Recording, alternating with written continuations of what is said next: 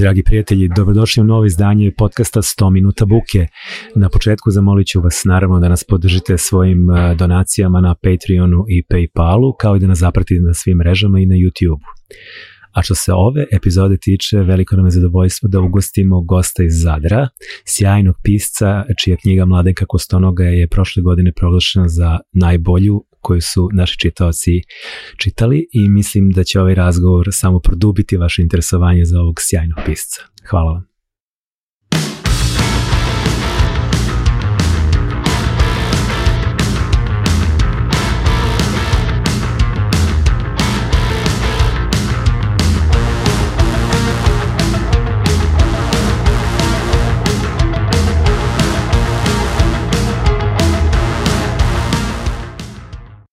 Zdravo Želimire. Zdravo. Dobro došao u podcast. E, hvala, divno. To je, to je lepo kad, ovaj, kad imaš ovako priliku da ugostiš nekoga ko je, ko je iz komšiluka, da ne kažem susjedstva. Ovaj, ti si ovde lepim povodom, sad kad se bude ovo emitovalo, to će već biti prošlo vreme, ali ajde spomenemo Ovaj, to je Proza Fest u, u Novom Sadu, tu si gost. Uh, kad ste pozvali na to? Pa ima par mjeseci. Mm -hmm. to Ti je, Magdalena Blažević dolazite iz Hrvatske, Da, tako? da. To, je, to, je, to je lepo. uh, I super je, znaš, ono, povod. Kad si pisac, zapravo ono najviše što dobiješ je to, mogućnost da putuješ, da, da upoznaš ljude, tako da je to divna stvar. A, a tužno je zapravo što je to tako blizu, a opet tako rijetka je prilika da, da ovaj... Tako je, tako je, to sam baš razmišljao kako, kako zapravo, kao, zapravo nije daleko, ali je organizacija, logistika i sve ostalo nisu mali, ali dobro, Proza Fest je zaista divan festival, ima lepu tradiciju i baš sam se nešto podsjetio ovaj, juče ko je sve tamo gostovao poslednjih 20 godina, pa to je stvarno ono ozbiljna ekipa, čak, čak sam se podsjetio da je, to sam zaboravio, da je Olga Tokarčuk bila 2007. ili 8. što je, što je oko, le, lep, lep, lep uspeh ovaj festivala. Ali evo, mi smo sad to ovaj, zlupotrebili, pa smo te, pa smo te ovaj, doveli ovaj, u ovaj podcast i mnogo mi je drago jer to mi je bila želja kad sam podcast pokrenuo, naravno, jedan, jedan od ove ljudi na vrhu spiska, želja si mi je bio ti i evo sad smo se poklopili. Moram pitati zašto, zašto, otkud ta? Ja, mene jako fascinira ta potreba da ono, kad čovjek napiše knjigu da onda ti bih htio još i upoznat to ko stoji iza te knjige, ali ono to nužno put ka razočarenju, je li? Jer Taj čovjek je sve najbolje što ima možda stavio u tu knjigu i sad ti ono razotkrivaš što dobiješ nešto drugo. Možda Pa to je sad zavisi, želiš. znaš kako, ovaj, e, prvo, da, zapravo ima različitih pisaca i spisateljica i zaista ima onih koji, koji su ono, mnogo rečiti u svojim knjigama nego uživo i na pitanje uglavnom odgovaraju sa da ili ne, a, i moraš im čupati odgovore, ali ja nešto imam sreće sa ovim piscima koje, koje mi objavljujemo u Buki i ovaj, svi koje smo ovaj, do sada objavili, kojima smo radili neke razgovore su zapravo izuzetno logoroična stvorenja i bukvalno samo ono treba malo da ih privisneš dugme i oni krenu da rade. A Pa mislim da je prosto želja, znaš kako ono kad si bio klinac pa kao imaš igračku pa želiš da otvoriš šta je i Šta je kako radi. Da, da. E, tako, je, Otvori, tako je kod vas. Mi, ali mi to je ta neka pista. psihologija, da. Znači ti, i, i ja isto to, ali ču, čudi me taj moj poriv. Jako bih htio znati ono, tko je ta osoba, što ona, čime se ona bavi, kad je rođena. Zapravo time samo stvaram neku ogradu, ono, ili stvaram neku predođbu te knjige koju možda i ne bih htio. I tako, u početku mi je to bilo kao malo pretjerano, pa ono, nemojte me ništa pitati, napisao sam knjigu, znači tamo sve, Sve piše. Rekao na terenu, sve što bi rekao. rekli fudbaleri. Da, da, da, ali zapravo istina je da, eto, ono, A tumačenje, vidi, šta, osobe. prvo upoznavanje, prvo, uh, ima tu nešto, uh, ja ću se, se, sećam se, svoje vremeno imali smo neku, neku promociju i nakon toga je bilo potpisivanje knjige, uh, gostovo je sad, nažalost, pokojni Bekim Sejranović. I onda posle smo baš pričali, postaš posebno njegova vrsta proze, neka vrsta autofikcije, gde sad nije baš, nisi baš naj, na, načisto, naj, totalno šta je tu stvarno bilo, šta je on domaštao i dopisao, a, stvara kod čitalaca zapravo utisak da oni tu osobu lično poznaju. I da nekako kao da su učestvovali u toj celoj priči i vam kaže da je, nije, ne, nije to bilo sad u nekom stilu da se žali, nego baš komentarisao fenomenološki kako zapravo mu ljudi strašno otvoreno prilaze.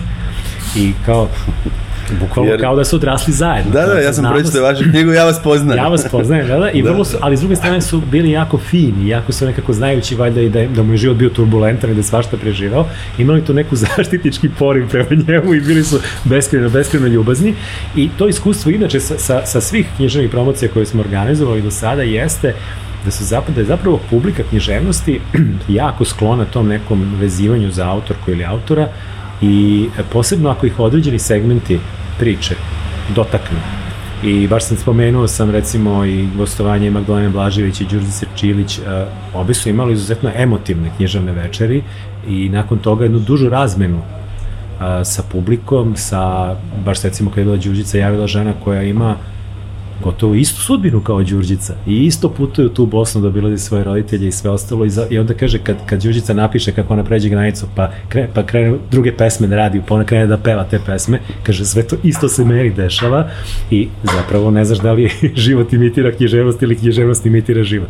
A u tom tvom slučaju ovaj, ja mislim da je da je vrlo interesantno ljudima da te upoznaju, među ostalog, posebno onima koji te poznaju najviše kroz, kroz roman Mladenka Kostonoga, zapravo ono, kako, da te pitaju vjerojatno kako si sad to uradio, kako, da, da. kako si napravio, znaš, kao da upoznaješ nekog časovničara koji je napravio jedan užasno komplikovan mehanizam i sad bi ti da malo uđeš i preko njegovog ramena gvirneš u da, njegov, da, da, ali, ali to je ono, rastavljanje one igračke. Moje knjige yes. to jesu, jer ja, ja nisam povezan, no, no, Bekim je e, svoje knjige, ja nisam, moje knjige su konstrukt jedan sa strane i jako se volim s tim igrati, jako volim parodirati te iste momente povezivanja autora, pa sam ja onda če, uvijek u svojim -hmm. knjigama, znači ubacim iz sebe. Da, da, da. Ali ne ubacim sebe sebe, ubacim to, to ime e, Želimir Periš i sad, iako je to evidentna laž, iako je to karikatura, iako je to šala, ljudi ipak nekako, po, znaš, ta psihologija je jača od, od tvog racija i oni ipak nekako poveže i ono dožive mene kao nekog pripovjedača. Meni je super kad me na promocijama kao pitaju hoćete li ponijeti gusle.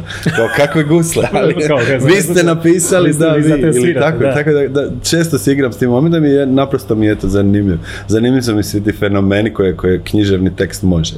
Ali s druge strane, jeste, ti nisi, kako kažem, nisi ti sad u ovim knjigama svojim koje si do sada pisao nešto pretarano ogoljavao svoj život, ali jesi na neki način ogoljavao neke svoje, mislim, ogoljavao, predstavljao, ubacivao u njih i neku vrstu svojih stavova, svog sistema vrednosti, svog moralnog sistema, odnosa dobra i zla iz tvog ugla i s te strane verovatno ljudi čitajući te knjige zapravo prepoznaju neke kodirane poruke koje ti njima šalješ.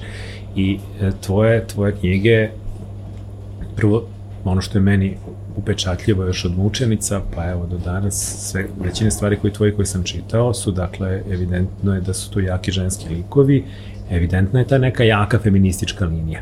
I zato je recimo uh, jedan od uh, ajde sad, da kažemo da se kvalitet tu stvarno da se podrazumeva i neupitan je, ali jedan od ključeva čini mi se da si kliknuo i sa publikom i u Hrvatskoj i ovde i ovaj, gde god je to objavljeno, jeste zapravo taj što, uh, ja se ponavljam, ali to stalno govorim, žene su brojnija čitalačka publika.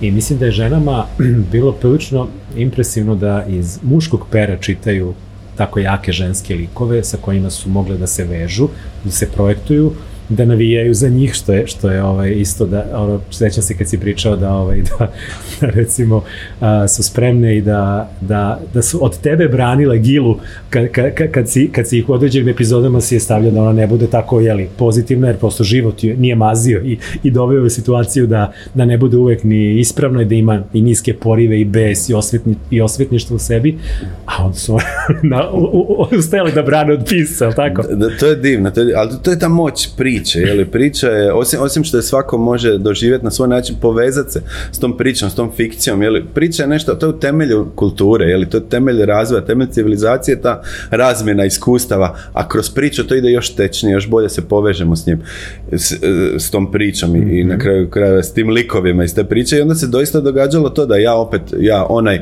koji tu igru, taj sad konstruira, neke stvari ubacujem zato što mi to konstruktu, konstruktu bolje odgovara, ali ona je emotivno potpuno se drugčije doživljena na način da onda čitatelji brane taj lik od mene, od, on, od zlog autora.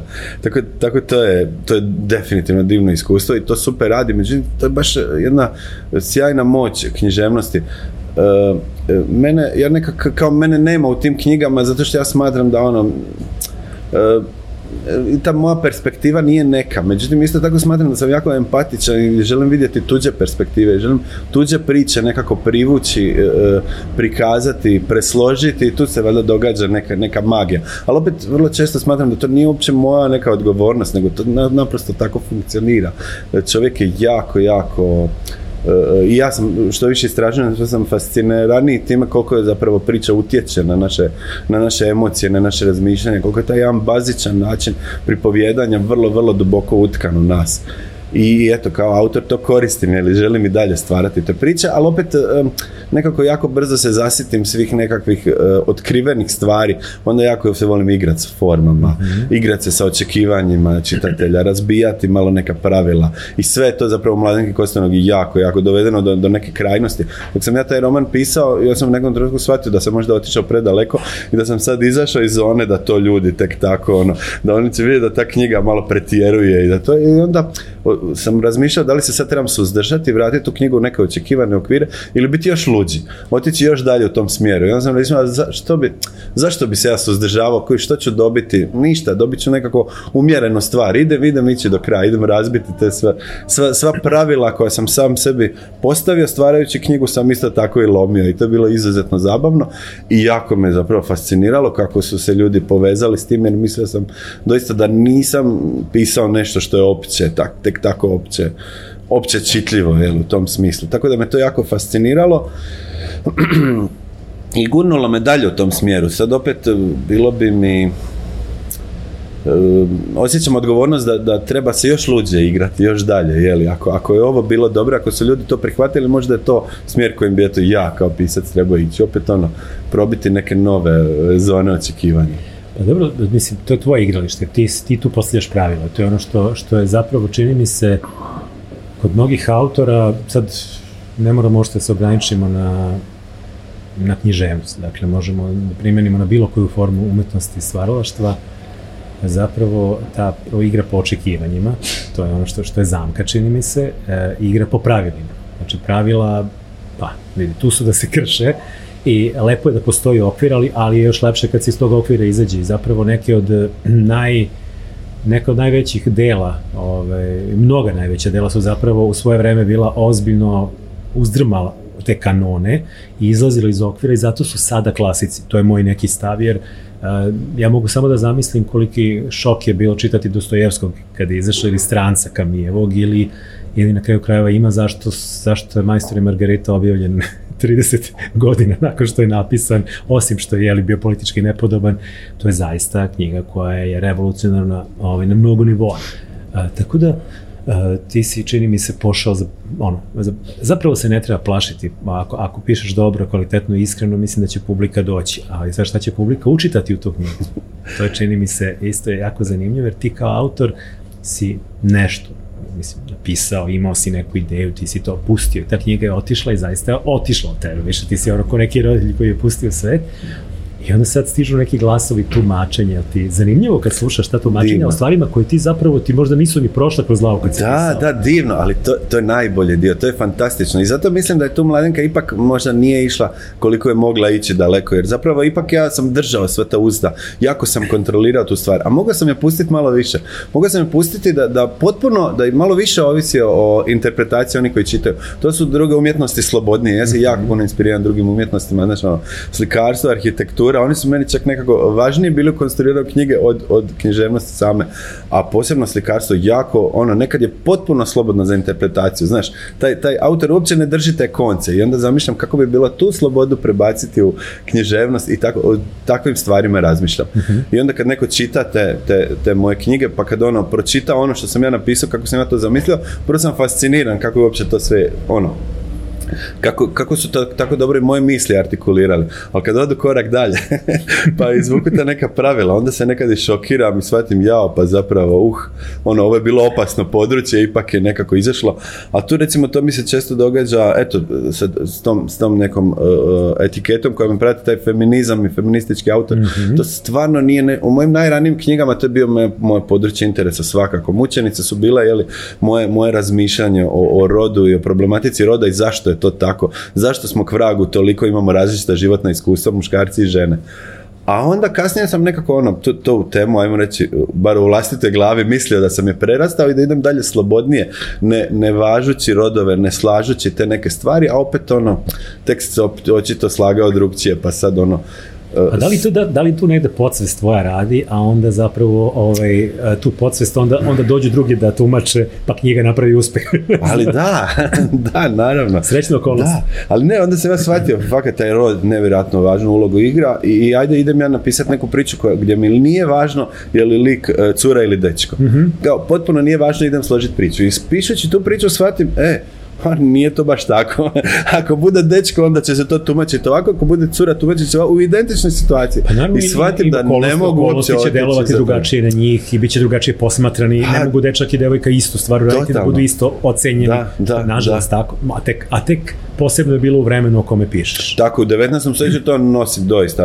Kad je Mladenka Kostanoga se događa, to je baš teret i to je to. Ono, ja prola, krećem iz pozicije, jeli, nekako potlačenih, oni koji imaju mhm. manja prava, a, a to su ono toliko evidentno žene da je to naprosto to. Taj lik Gile, znači, zamislio sam ga, znači, kao netko tko počinje od ničega, da nema baš ništa, nema nikakvog materijalna svojstva, nema identitet, nema povijest svoju, znači siroće pronađeno u šumi, da postane neko i nešto, da postane neka vrlo moćna osoba. I sad mhm. taj, taj rast je još još upečatljivije ako je to zapravo žena, jer koliko bi bio taj teži put da žena postigne od ničega, dođe neko smoći nego neki je. muškarac koji opet po, ono, u tom društvu već nekakvu moć ima samim tim što je muškarac. Zato je gila, zato je ona žena zapravo i ta uloga vještica i ta vještica ima riječ ženski rod, li postoje vješci, ali nisu toliko popularni, niti, niti leže na mhm. jeziku.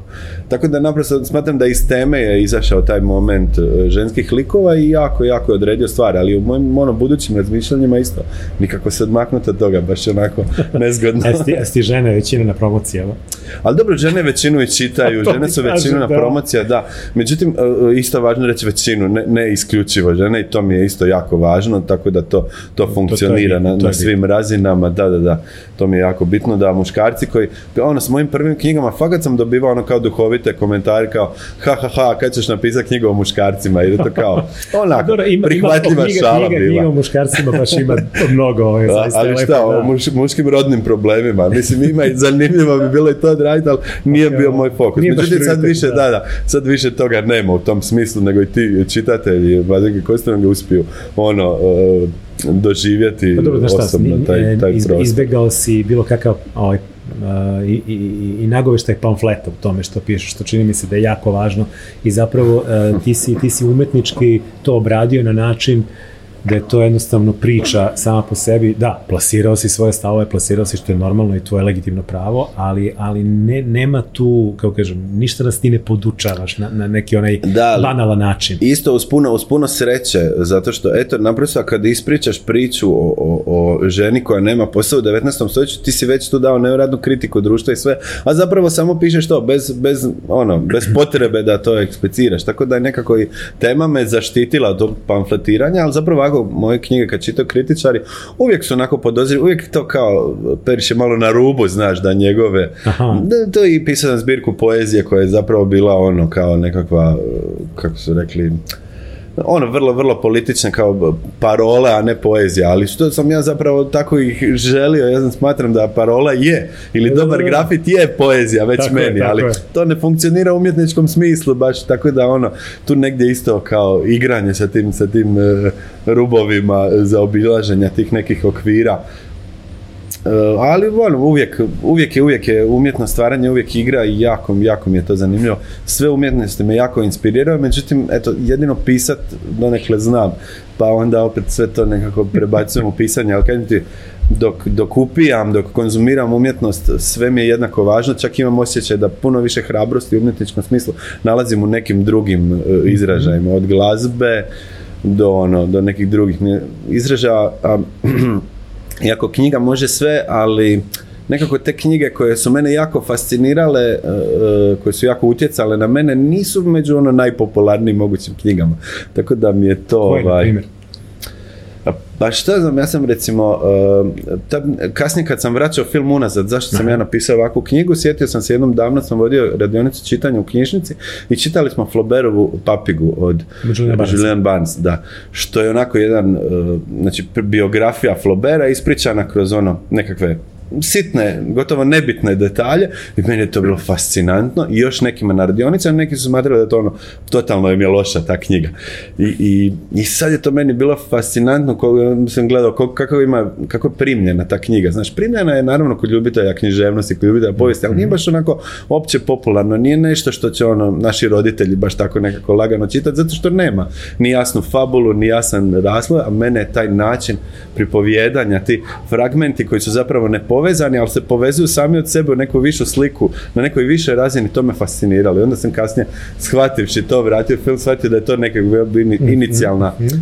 inicijalan uh, inspiracija zašto je Mladenka Kostanoga isto tako nekako. Kako si je pisao? E, ja kad sam pričao sa Miljenkom, pitao sam ga baš uh, vezano za dvore od Oraha, jer je kako obrnuto pripovedenje kreće od kraja do početka i, znaš, ja sam, meni nekako bilo logično, pa kao vjerojatno je pisao normalno, pa ga je obrnuo.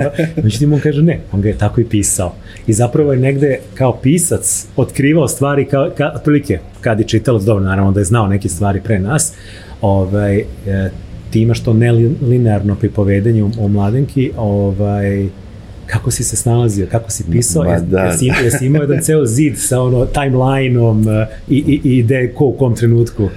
E, da, Pošto da. mene ta konstrukcija fascinira i, i zapravo ono, juriš greške piscu, kao da, da li mu negde nešto promaklo, to je si bio paranoičan. veliki gušt. Ha, gle, moja struka, ja sam ono informatički inženjer i moja struka je uh, baviti se informacijama. Slagati ih, kontrolirati ih, uređivati ih. I onda, mhm. iako je uh, pisanje mladenke nije bilo uređivanje informacija, nego pretvaranje informacija u neki kaos, ali ono, taj red, red sam jako pazio. Tako da kad sam ja imao ideju kakvu knjigu želim napisati, kad sam smislio uh, što je živin, Gilin životopis, gdje se rodila, biografija nje, dakle, gdje se rodila, gdje je putovala i što se s njom dogodilo, i onda kad sam imao te značajne epizode iz njenog života, e onda sam na tom zidu, ne znam jesi vidio tu fotku, ali imam je, sam složio sva ta poglavlja, E, tako i jako mi se svidjelo to što je nekronološki, jako mi se svidjelo što je svaka priča za sebe i što se one povežu tek povežu se na toj razini da je to jedan život, ali one nisu nužno povezane, tako, tako je to inicijalno zamišljeno bilo.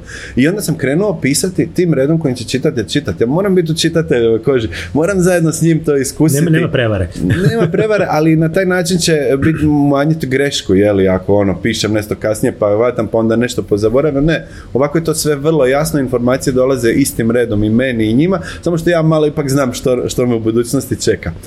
E, i naravno onaj naj, najdivniji dio od kreativnog stvaranja, to što sam ja osmislio, to uopće nije bilo tako. Redoslijed je ispao na kraju potpuno drugčiji, sve to, iako sam ja taj plan imao, plan se potpuno promijenio u mom inicijalnom planu, to tako volim reći, postoji taj lik u knjizi e, Crna vještica Alica, e, vještica iz Beća, koja se u mom inicijalnom planu pojavljuje u četvrtom poglavlju, a ona se pojavila negdje u 24. tipa puno kasnije, jer naprosto ono, priča je vodila, sve je to vodilo, tako da naravno imao sam plan, jako sam to sve pazio, ali redom, obavezno redom, zato što moram biti u koži čitatelja. Ne smijem se dopustiti da, da se čitatelj zbuni, da ne zna gdje je ili, ili ako to zbunje, zbunjivanje nije, nije dio procesa. Da, Moram nekako, opet jak, ta, jako je važno ono razumijevanje i empatija i prema likovima, ali i prema čitateljima. Čitatelji su mi najvažniji, zato što ja nekako zamjeram tim knjigama kojim, u kojima osjetim kao da ono nisu baš dobre prema čitatelju, kao nek se oni, nek se sami ono potrude oko toga. To mi je jako žao. I onda nekako jako mi je važno da čitateljsko iskustvo bude dobro, a posebno kad im serviram knjigu, koliko ima uh, bukino izdanje, 550 stranica. to je no golemi broj, pa zamisli to, to te, to te zastrašuje to ti uzima toliko vremena, ti si mogao toliko pametnih stvari raditi u životu i sad ako ta knjiga ti ne nagrađuje to tvoje vrijeme, onda, onda nismo na dobro. Kako si dugo pisao? E, od e, tog, e, tog prvog ljepljenja uh, po, mhm. po, zidu poglavlja, pa dok knjiga nije izašla je prošlo četiri godine. Ali ja sam te četiri godine stvarno imao duge pauze, jer negdje došao sam do pola i zasitio se. mm Zasitio se materijala za Zamisli, dvije godine ti držiš jednu temu, jedan svijet u glavi. Deo toga je istraživanje, tako. Da, da, je, ali istraživanje je zabavan dio. mm zato što onako, učenje, učenje, istraživanje, čitanje, smišljanje, smišljanje, svega to je super. Ali kad krene realizacija, to je jako spor dio, zato što pisanje je jako sporo. Ti pišeš ono, ah, ono, par stranica dnevno, a to je dan u kojem si čitav dan posvetio samo pisanju i napravio si Da, par stranica. sreće, imaš dve stranice. To Da. traje jako dugo I, u redu je, to je isto proces koji vrlo nagrađuje, ali je dugo i nakon dvije godine, a to sam ja nekako sebi matematički izračunao da svake dvije godine kao osoba mijenjam. Svake dvije godine imam malo drugčije neke interese, drugčije Mhm. porive, ono, ono što me zanimalo prije dvije godine sad me možda više manje zanima i tako. I stvarno, nakon dvije godine sam se toliko zasitio te knjige da više nisam mogao ono, smisliti. Bio sam u nekoj dugoj pauzi, radio neke druge stvari, međutim imao sam tu obavezu prvo e, dvije godine uvedeno u to, plus dobio sam nekakve e, unaprijed honorare, neke, neke poticaje državne, što super je u Hrvatskoj, Ministarstvo kulture piscima, autorima daje neke poticaje za to njihovo djelo, tako da imao sam naprosto obavezu to, to dovršiti. Ili vraćaj novac ili Tako, da, da, da, neugodno, neugodno, ja sam se vratio tome nakon dugo vremena i ponovo se zaljubio taj tekst, zapravo shvatio da ipak je tekst ono, moram kao da, stisnuti. da, kad, kad sam se vratio posle svesnog vremena, ali te iznenadio? Pa znaš što, e, da, zato što što se dogodi, to mi se uvijek dogodi kao mladi pisac sa svojim prvim knjigama, nešto napišeš, to čitaš, e, ono, super ti je i onda se vratiš tome nakon dvije godine pa te sram. Ja. Dobro, to si bio ti tada. To je normalan proces. Da, znam, odrastao si u međuvremenu. E, sad ako se vratiš nakon dvije godine i još uvijek osjetiš neku fascinaciju, wow, kao, nije to loše ili što mi se sad događa sa mučenicama, na primjer, wow, ovo ni više ne bi mogao napisati, znači, Aha. ne bi mogao onaj tekst onako složiti, to, to, taj, i onda pomislim da možda taj tekst isto stoji. Tako da Mladenka je podnijela taj tekst vremena i ajmo reći mučenice su isto podnijele taj tekst vremena, ali ostale moje knjige uglavnom mi se malo sramim. A ja sam imao inače ovaj, isto uh, utisak čitajući mladenku, znači, povremeno sam zaista imao taj moment kao da gledam neku fenomenalnu seriju, pa kao, jedva čekam da se vratim, ali nikad ne znam šta me u novoj epizodi čeka i, I- koji period iz da, života I ne samo to, nego ne čekate ono što si ti htio da te čeka, nego nešto Apsolutno, drugo. Ja faktor, I inače faktor, izne, faktor iznenađenja jako, jako cenim ovaj, kod bilo kog stvaralaštva i zaista e, mislim da je zadatak umetnika da nas e, iznenadi, da nam, da nam nekad, da nam ne bude uvek ugodno, da nam bude nekad i nelagodno, da nas izvuči iz zone komfora. Ovaj, baš sam skoro e, na preporuku Rumene Bužarovske odgledao ovu seriju Barry, ne znam da li si imao priliku da gledaš, Mhm, i znam tu sam imao da. situaciju da ja apsolutno nisam mogao da predvidim šta će biti u sledećoj epizodi, a ne samo u epizodi, nego u sledećih pet minuta šta će se desiti, iako je kad analiziram nakon toga sve bilo vrlo realno. I logično je, nije, nije sa to iznenađenje radi iznenađenja. E, Ima, ima, ima uh, prosto scenaristički je opravdano, ali me je vozio kao karusel, tako da i kod tebe sam imao taj slični osjećaj. I imao sam osjećaj ono što, što sada ovaj, jeli, rade, mislim sad ne rade ništa zbog ovog štrajka ovaj, scenarista, ali ovaj, što su radili dok su mogli, a, pomislio sam gospode kako je ova mladenka stvorena za ono jedno pet spin-offova. I kako, bi, kako bih jako voleo da određeni likovi iz mladenke zapravo dobiju svoje knjige i ovaj, e, recimo dosta komentara sam čuo na račun recimo kako je ova Anka toliko dobar lik da je prava šteta što nema svoju knjigu i pa ne znam od učitelja ovih sveštenika. Mislim svega, sve, sve, sve, i oni manji likovi pa su zgodni, a da ne pričamo ovih nekoliko udarnih koji, kojima si zapravo napravio jako, jako, jako veliku dubinu ti likovi imaju. Ja se sećam svoje vremeno je bila baš priča, da li je to pokojni Živojin Pavlović pričao, nisam siguran, ali to je da ti kao pisac moraš mnogo više znati o liku nego što daješ čitaocu. I da sad da ti neko dođe da te pita, da ti moraš ono da izdržiš inak, unakrsno ispitivanje vezano gde je rođen, šta je radio, Da, ka, šta je da, kao mali, da. čega si igrao i ostalo, da bi, da bi zaista taj lik, kad ono što na površinu izađe i što čitalac čita, bilo dovoljno trodimenzionalno i uverljivo. Jel, te, jel si imao neka pomisao u nekom trenutku kako bi otišao sad za nekim likom i napisao nešto novo o njemu? E, um, znači to, poznavati lika je jako važno. Po- Poznavati čitav njegov život i moraš znati ko je on i zašto on, zato što moraš razumjeti njegovu motivaciju. Ako njegova motivacija ne legne dobro, ako nije jasno zašto on to radi, lik, ako je, to, to, da, je, to je katastrofa i tu sve pada. Tako da mi je to jako bilo bitno. Međutim, tu sam napravio jedan, opet, kao neki matematički trik, jesam, nisam, ne znam. U tim svojim ranijim romanima koji se kao sramim, to su nekakvi krimići, gdje sam jednom isto imao tako kompleksan uh, workflow uh, radnje, ali sam imao to da se svaki lik, to je, to je romančić od 30 poglavlja, otprilike, svaki lik se pojavljuje točno u tri poglavlja. I, to, I u tri poglavlja je dovoljno da, ako je to dobro upečatljivo, da ti prezentiraš tog lika. I to zapravo se dogodilo u Mladenki slučajno i namjerno. Znaš, Anka je stvarno samo u tri poglavlja. Brat Charlo isto zanimljiv lik je samo u tri poglavlja. Ok, sad ne znam, mm učitelj je to. Ali i to tri poglavlja je dosta ako kreneš lika da, da ono, izazoveš neku dubinu, da složiš taj njegov uh, kontinuitet. Na kraju krajeva je Gila, iako knjiga ima puno poglavlja, ona isto samo u nekoliko poglavlja doista vodi, vodi radnju. Često je samo vidimo sa strane. Tako da mi je e, jako važno e, to bilo kreirati, ali Ne, nažalost, opet držao sam te konce toliko da, da sam ispisao samo ono što mi je doista bilo dosta. Ali evo sad prilika kako buka, 100 minuta buke, baš onako super podcast. Evo ti sad jedna ekskluziva, to još nikome, ja mislim nisam rekao, ali e, e, radim trenutno na jednom spin-offu mladenke u nekom možda neočekivanom formatu, ali naravno ne želimo raditi ništa očekivano. Tako da taj, taj scenaristička fora sa, sa serijama gdje Mladenka Kostanoga je čista serija jer baš onako je duga i razvučena, može imati jedan specifičan spin-off e, nečega negdje. Tako da je to super. Što se dogodilo? Ja zapravo kad sam napisao tu Mladenku, to je trajalo četiri godine, ja sam se još, on, još skoro toliko morao prazniti toga. Mhm. Ostavio sam živjeti u tome, ljudi su mi dalje poklanjali knjige o vješticama i ja nisam mogao nikako izaći iz tog, tog jednog balona, iako sam imao neke nove ideje, to nije, nije išlo. I ja ako sam dugo, dugo praznio to, jedva skoro uspio isprazniti kad eto jedna od tih eh, ljubiteljica romana koja je jako zagrižena me isto uspjela nagovoriti da nešto zajedno radimo u nekom modelu mm. nastavka te priče tako da ipak ono ajde popustio ne sam i ne pušta da, da, i očito, očito to moja sudbina ne mogu izaći iz te šume i onda se opet sa nekim projektom malo, malo vraćamo to tako da mislim da će to biti zanimljivo ništa što će ovaj vjerojatno ljubitelji Mladenke Kostonoge sa veseljem dočekati jer nije ono što bi htjeli i što čekaju ali nema veze, neki nastavak neke igre.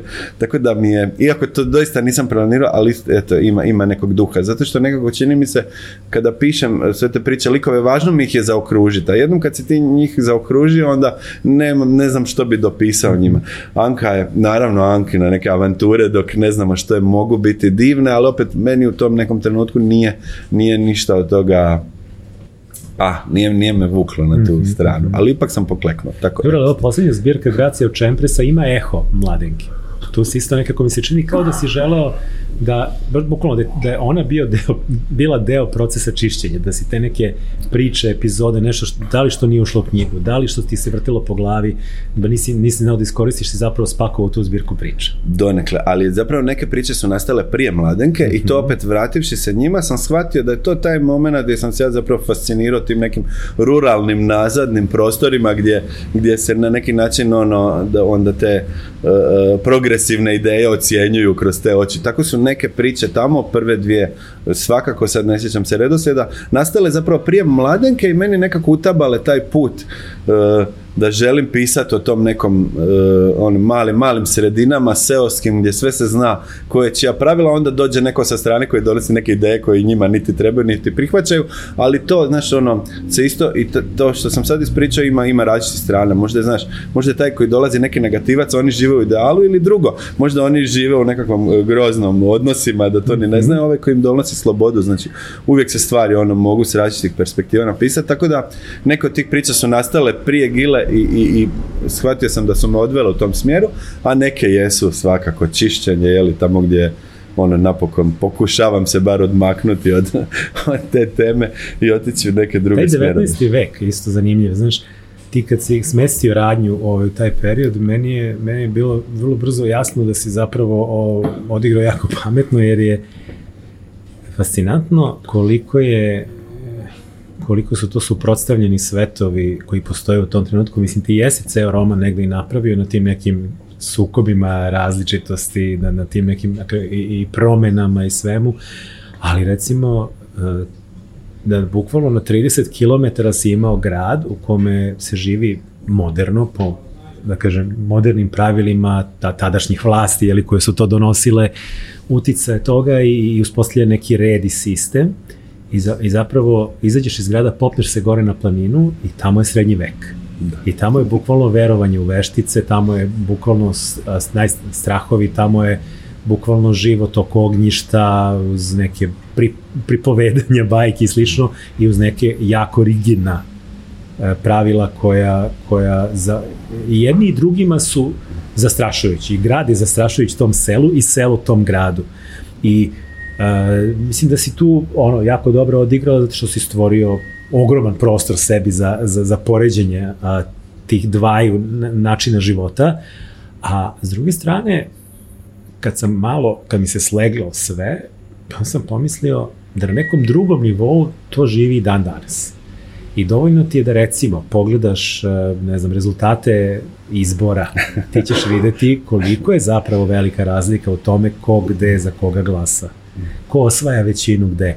Kad pogledaš određene ankete koje se sprovode, kad pogledaš e, istraživanja koje se sprovode, iako mi bismo mi pomislili da danas kad svako selo ima brzi internet, kad svako selo ipak ima više manje ne znam, put ili, ili mislim daleko smo od onoga što je bilo nekada, modernizovalo se jako, određeni način života, određeni otpor i određena konzervativizam su zapravo ostali poprilično nepromenjeni I kako to tumačiš? E, pa to je zastrašujuće. Zastrašujuće to što svaka priča iz Mladenke Kostanoge koja se događa u, u 19. stoljeću na selu koje živi po srednjom vjekovim pravilima i dalje se može vrlo lako translatirati na današnje iskustvo. Dodaš i mobilni ono telefon i, to je to. I sve ostalo isto. Da, da, ali, ali to je stvarno zastrašujuće i zato to funkcionira. Opet to nije moja zasluga, nego stvarno opiši neku nepravdu iz prošlosti, samo je opiši, bez da išta komentiraš i ljudi će shvatiti, ti ćeš shvatiti dok to radiš, da zapravo zapravo k vragu, pa stvari su iste. Malo se promijenila forma, promijenila se, ali ono, stvari se nisu ono značajno, bukvalno promijenile to je, to je gadno. To je baš gadno i tu, tu je ta snaga i tu je ta kritika e, toga, tako da stvarno ni, niti trebalo puno intervenirati, samo je trebalo izvući te priče iz, iz prošlosti i ponovo ih prepričati i to je zapravo knjiga je tako je nastala, što sam ja sjedio na tim uh, antropološkim, uh, ne antropološkim, pardon, etnografskim policama u knjižnicama mm. i vadio sve te priče, svi tih ljudi koji su doživljavali i svačao da sva ta, ta priča, ona ima nevjerojatno snagu uh, samo kada razmišljaš malo o njoj, što to zapravo je, koliko, je to, koliko se to može preslikati na današnje doba. E, sad ne znam, ne znam kako, kako je počelo ovo pitanje. Ne, nema veze, ja sam kažem, baš, kako si sebi zapravo dao prostora, uh, izabravši taj 19. vek, E, ja recimo, jako sam malo znao o 19. veku I ja, krajevima. ništa, nisam znao znači, njemu osim to. Pa to mi, znaš, ovde učimo wow. iz istorije, mislim, i tad, znaš, ja sam znao sad prvi, drugi srpski ustanak, šta se ovde dešavalo, borba da, da, oteramo Turke, a, ovaj, a zapravo uh, i nekako se uvek imao onaj moment kao ja, znaš, blago njima tamo, oni nisu imali Turke. Znaš, kao to je prvi moment koji mi ovde imamo kao pomisao, pa lako je njima bilo, nisu, znaš, ovde je bilo grozno, ovi su da. zdržali u zatucanosti i svemu ostalom. Međutim, kako vidim, nije bi tamo bilo baš... Lako je bilo vama, imali ste zajedničkog neprijatelja, lako tako. A ovdje za stvari bilo vrlo komplicirano. Meni, meni se jako sviđa karikirate neke stvari iz povijesti ili ono. To su neke stvari koje naprosto toliko su bizarne da onda kad ih ubaciš ovde, kad ih ono opišeš, to je zaboravljeno. Tako da puno sam našao tih sitnih detaljčića. Na primjer, u nekom trenutku, tada, ono, sredinom 19. stoljeća, negdje 40. 50. godine, 1850. papa e, proglašava e, noćne lampe e, sotoninim dijelom i čitavom Rimu se to više ne koristi jer kužiš što, kako, kakvu noć, kakav dan noću. Bog je stvorio dan i noć i lampe su ono, i to papa proglašava svojim ono verdiktom, a papa ne pogriješi, to već znamo i onda naravno ono ljudi idu i razbijaju lampe okolo u svim progresivnim gradovima gdje ima. Ta scena je tamo u gradu. To je naprosto bizarno kao priča. I slično se dogodilo i sa vlakom u nekom trenutku. Znači ono, nešto što nam je sad nepojmljivo i smiješno, je zapravo tako kako je. Ajde, paralele, baš isto, isto pričali smo ovdje i bilo nam je goši Dobroka Stojanović, istoričarka, pa smo se dotakli, ali i znam i od ranije Dakle, od onog momenta otpora, ne znam, prema krompiru koji je đavolja biljka koja raste u zemlji, izgleda kao čovek, da Tako Dositej da, Obradović da. pro, prokaže zbog toga, pa da otpora prema vozu, pa, pa recimo struja koja će nas pobiti sve, lampe koje će nas oslepeti sve. Da, 5G. A, da, da, dobro. E, pa da na kraju doći do harpa i do 5G. Ovaj, I da, potpuno da, da. se stvari zapravo nisu, i uvek imaš otpore progresu, baš je spominjala, dobro, kada recimo, od momenta kada je započeta rasprava do momenta kad su počeli da kopaju kanalizaciju u Beogradu prošlo 30 godina. Da, 30 da, godina da, je trajalo da. nadgornjavanje u Skupštini dok nije pobedila, mislim na kraju pro, progresivna ideja uvek pobedi ali uz velike žrtve i veliki potraje, napor. Potraje. potraje. I ovo što sam rekao, vremena. da, ovo što sam rekao, znači u 19. stoljeću sve te priče vrijede, da, ono, stvarno sablaznimo se, međutim, opet kad pogledaš kako nam je bilo prije 10 godina, ipak malo, malo sitni poraci su na bolje. Kako je bilo prije 20 godina, opet su bolje, neke osobne slobode, sve to nekako postaje, normalizi- normalizuje se i bolje je, ali, ali koraci su stvarno mali i traje dugo i ili- grozno je znati da korake si, na- da si na pravoj strani povijesti, jer nekako imaš osjećaj, ti to znaš, a društvo nikako da shvati i dok oni shvate, već tebe da, nema. i kad, znaš, da, i kad shvate, da, i, i ne znam, ne znam, na kraju se to prihvati, ali niko neće da prizna da je bio na krivoj strani i zapravo to je, to je valjda, valjda muka svih A progresivaca. zato mi je to bilo va, važno nekako, te, te, te, male bizarne priče. Znači, dolaze Francuzi koji okupiraju Dalmaciju nakon što padne Venecija, to je istina, to je okupacija, to je ipak strana sila. Međutim, e, ta strana sila onda osniva škole, radi ceste, ukida feudalne odnose, narod se buni. Šta oni imaju raditi škole? Šta oni nama imaju raditi ceste? Što će nama ceste? Što oni imaju ukidati naše feudalne odnose? Nama je dobro. Diže se i buna, znači politička buna protiv ukidanja feudalizma. Znači, seljaci je dižu. Tako da onako, to se stvari nekako, ako te predstaviš na taj način, pomalo samo- bizarne. Pomisliš samo na onda ove američke rednekse koji, koji su podržavali Trumpa koji, koji ukida zdravstveno osiguranje za najsiromašnije.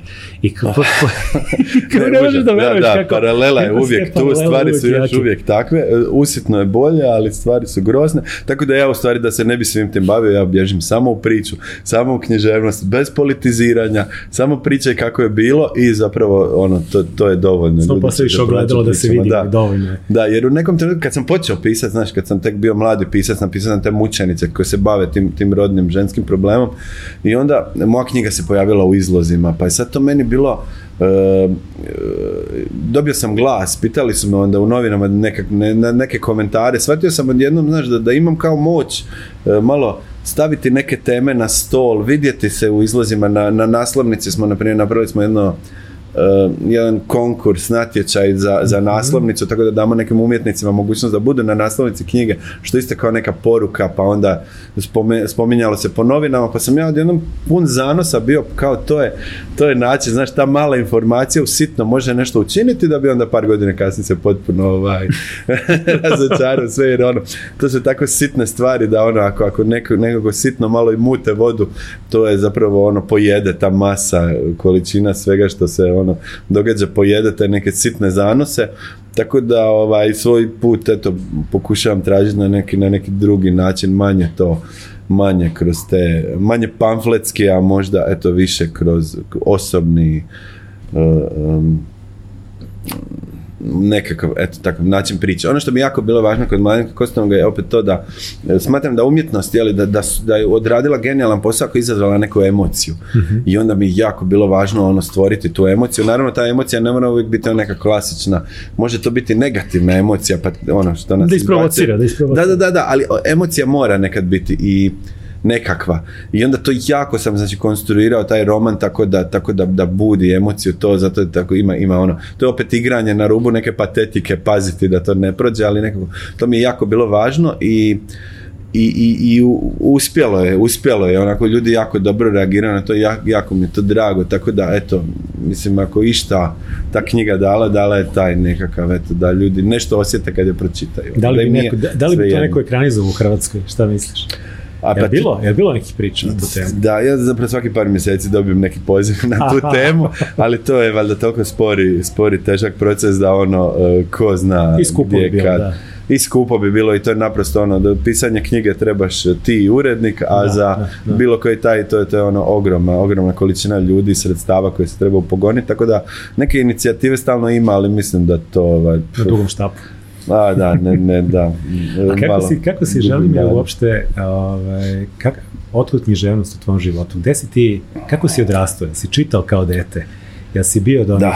eh, zaludnih čitača, kao ja recimo, što obilazi biblioteku svako malo i gledaš šta ima? Da, novo? moj otac i mama su kupili jednu vikendicu e, van grada, tamo gdje... si Zadranin, samo- ja sam iz Zadra, ja sam iz Zadra. Zadra, to je jedan mali grad na obali Jadranskog mora. I ovaj... Poznat po košarkaškoj ekipi. Između ostalog. ima, ima neke svoje, ima neke svoje. povijesno značenje, ali sitno, sitno, to je jedan jako mali grad. Koliko ljudi živi u Zadru? A, pa sad to se jako varljivo, ali ajmo reći 70-80 hiljada. Pa dobro, solidno, solidno, da. Pa onako, znao, znao biti jako perspektivan grad s puno ljudi, pa onda sad Hrvatska isto malo degradira, jako ljudi iseljuju, tako da brojevi mm-hmm. sad čak i ne znam. I turizam precizno. je verovatno Da, međutim što je ovdje važno, da, da, turizam je ono prejaka grana, to je pojelo je ono pola grada. E, što su tati i mama kupili jednu vikendicu da, uz more dalje od grada, dosta dalje, gdje je zapravo e, gdje bi išli svaki vikend cijele godine i vodili mene. A tamo nema nikoga osim ljeti. I onda sam ja ono, deset mjeseci u godini bio sam te vikende tamo i nisam imao što osim eto, čitati na novo iste te stripove i knjige koje sam imao, tako da sam jako, jako puno to čitao, iščitavao, ponavljao i naprosto tu, tu našao ono, taj neki svoj prostor i onda kad sam jako to volio čitati, onda sam jako i volio nekako kad u nečem jako uživaš, htio bi nekako doprinijeti, pa sam ono krenuo i pisati i to pisanje je bilo onako dječje, ali se događalo, ono, ulagao sam trud, ulagao sam vrijeme u to nešto što nisam znao što ni kako i tako se to nešto stvorilo. I onda, puno godina kasnije na fakultetu, opet mi taj poriv se vratio, ne znam zašto. Jako puno sam pisao dok sam studirao, studirao sam elektrotehniku. To ste te pitam, dakle, ne, ne očekuje se od elektrotehničara da, da piše, ali tako? Jesi imao, Nije okruže, da ne oček-? Da, tamo gdje sam ja studirao, to je fakultet elektrotehnike u Zagrebu, e, ljudi oko mene su nevjerojatno puno čitali. To su bili ono, jedni od najnačitanijih ljudi koje sam ono vidio, ali čitao se samo SF, SF. Da. SF, jel tako? Samo SF se čitao, ali u nevjerojatnim količinama, fascinantno puno. Čitalo se i druge stvari, ali ono puno manje usporedbi s. Tako da ja sam bio u tom okruženju da se jako puno čitao i to mi je fascinantno, tako da ja sam pisao svašta. Čak nisam bio toliko žanrovski zaljubljen, ali pisao sam nekakve takve čudne male priče, međutim nisam znao što bi s njima, što bi ja, student elektrotehnike s pričom. Nisam imao pojma da postoje književni časopisi, književni festivala, tad baš ni nije bilo, časopisa je Je nešto bilo bilo. konkursa natječaja tih? Pa nešto malo je bilo, ali ni- nisam znao. Koji- nisam, je to period? Koje su je to doba, da, to je, to je doba prije interneta, znači nisam gdje imao to. 90 i- To je, to je, studirao sam od 90 i, koje je ovo stoljeće, 21. znači negdje 20. 20. 20. Uh, si studirao. od da. 94. sam upisao fakultet, da. A To je ono, pred, još uvijek rat traje, još uvijek je. Mm, Da, rat je pri kraju, ono godinu, dvije još dok se to ne stabilizira, pa onda tamo negdje do 99. A međutim, internet je u samim začecima, postoji u, u auli fakulteta, ali tako da ne dolaze do mene baš ni informacije. Fakultet, filozofski fakultet je preko ceste, ali ta cesta ima četiri trake i onda ja Niko ne ide. često odlazim, rijetko odlazim na tu stranu. Riziku- rizik je Tako. otići, da. I tako ja puno pišem, ali ne znam što bi s tim i onda opet puno godina kasnije u Zadru vidim u nekem opet e, lokalnom portalu, jer sad već internet postoji, vidim da postoji nekakva udruga zadarskih pisaca i koji se sastaju pa nešto čitaju, pomislim, hej, ali ja isto pišem, kao, pisao sam to. I tako to nekako krene i tako se nekako otvorim prema publici, odem na nekakve lokacije da upoznam neke ljude, odem konkretno to je jedno genijalno mjesto, škola pisanja, CKP u Stare Ti si Sušici. pisao, u intervjuima si govorio dosta o tim školama pisanja i zapravo a, to je nešto što je na zapadu dosta razvijeno, u Americi posebno i ima tu sad različitih uglova posmatranja, imaš naravno uvek oni koji će reći ne može tebe to da nauči da budeš pisac ili slično, ne može da te nauči ako nemaš u sebi to naravno, ali s druge strane, ovaj, meni se čini da te škole pisanja donose neke druge stvari. Da ti donose prvo, prvo mislim to saznanje da nisi sam, dakle da postoje drugi ljudi koji pišu.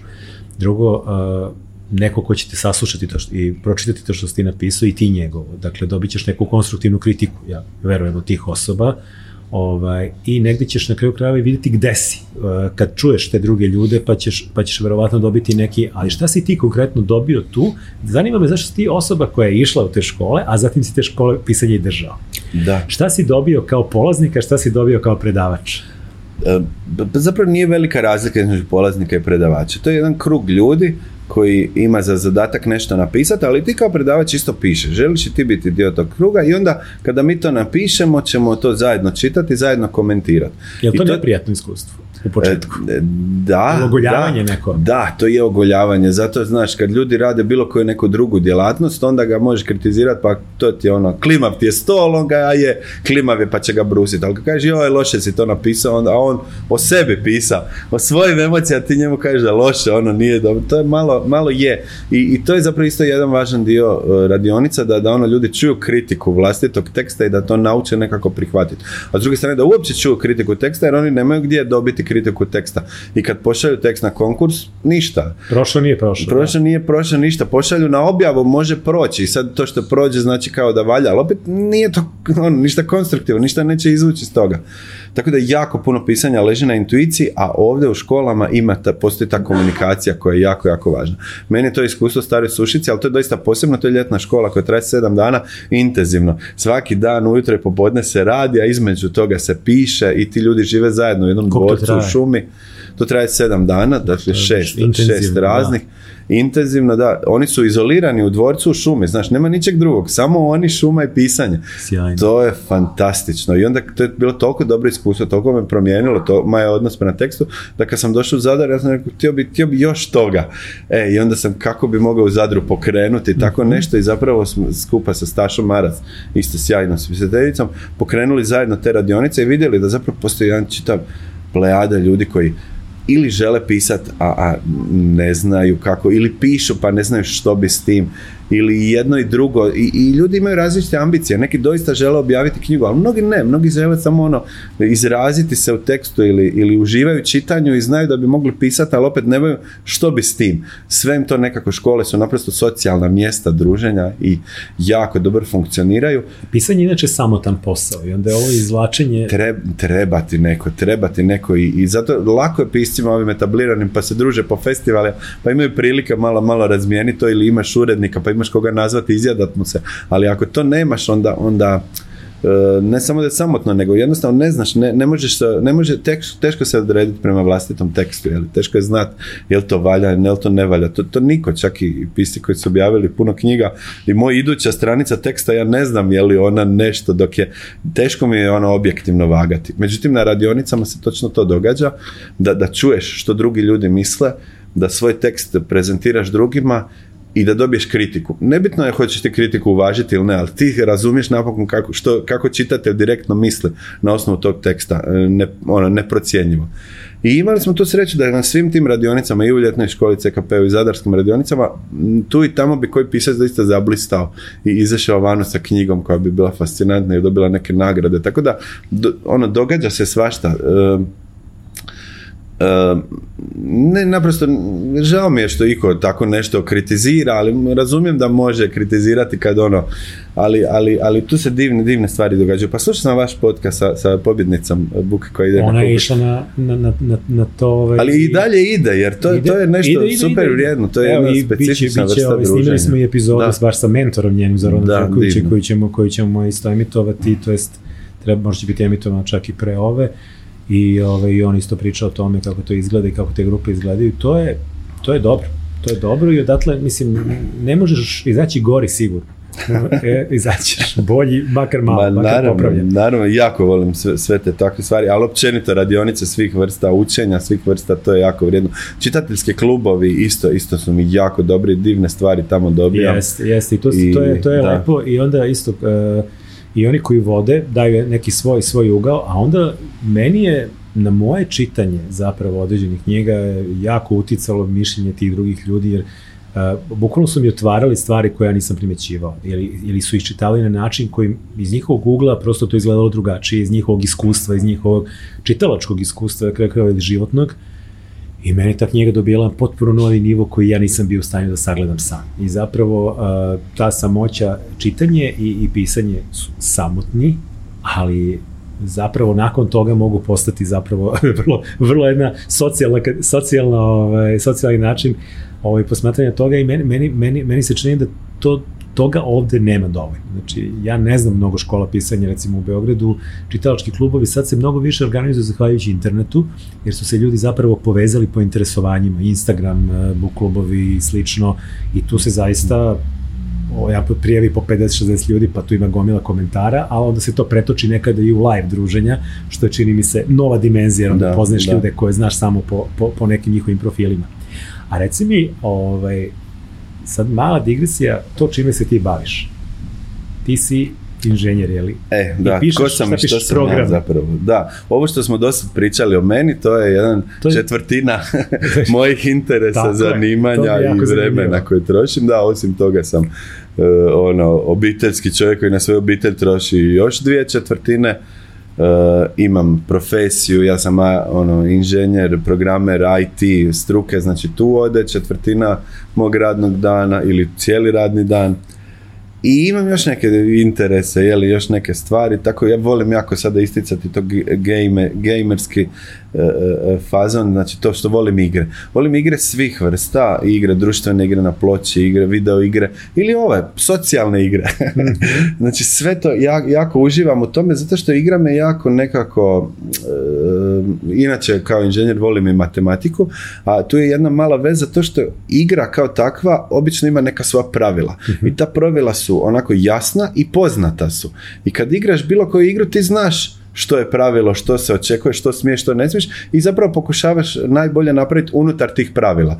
je. li cilj e, neka zabava kao u društvenim igrama ili ili naprosto ono e, imati neko posebno iskustvo unutar tog stvorenog svijeta kao u video igrama mm koji opet imaju vrlo konstruirani neki svijet u kojem ti nekako se igraš i zabavljaš.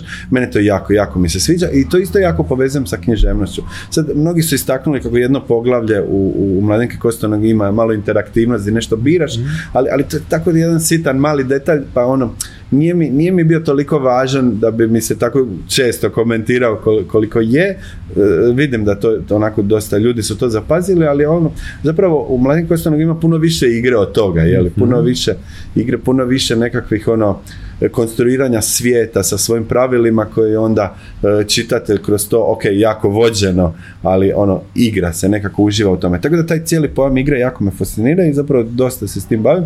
Sad sam proteklih nekoliko mjeseci proveo, radio sam jednu igru za Narodni muzej Zadar.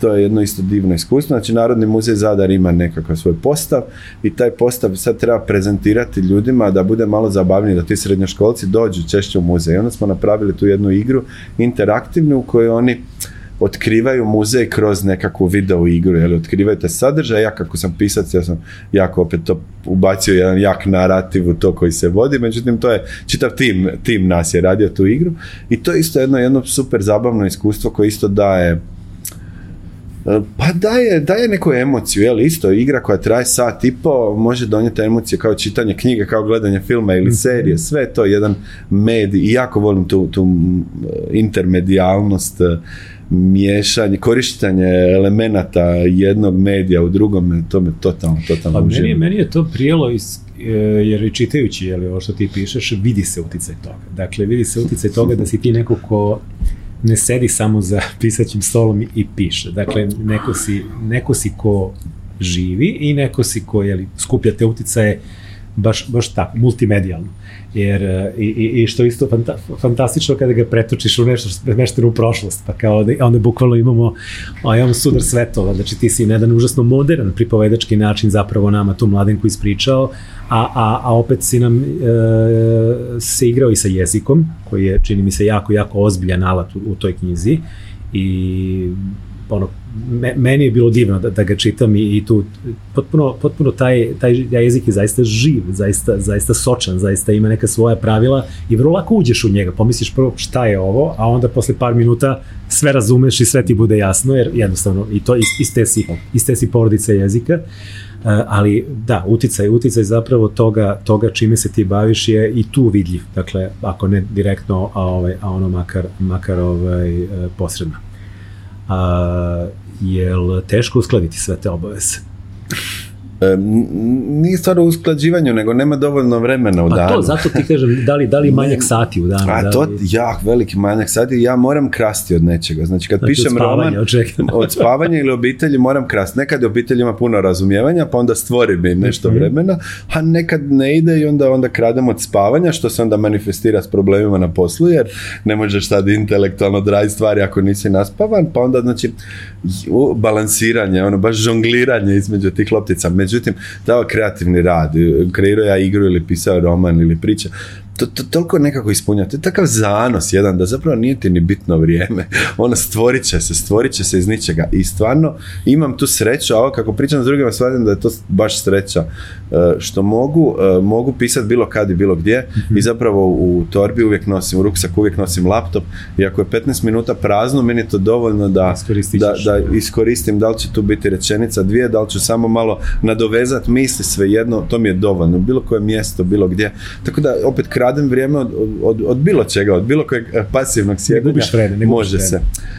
E, da, da, ali ne bi mi smetalo ni da gubim. Znači što nije ni gubljenje. Kada pišeš, e, ti zapravo e, to dok sjediš i tipkaš, to je samo dio toga. Pisanje, ono, ti šetaš cestom i likovi su ti u glavi, tako da pisanje je zapravo jako puno... Meni, meni, zapravo najviše se fali onaj, fali onaj luksuz dokolice.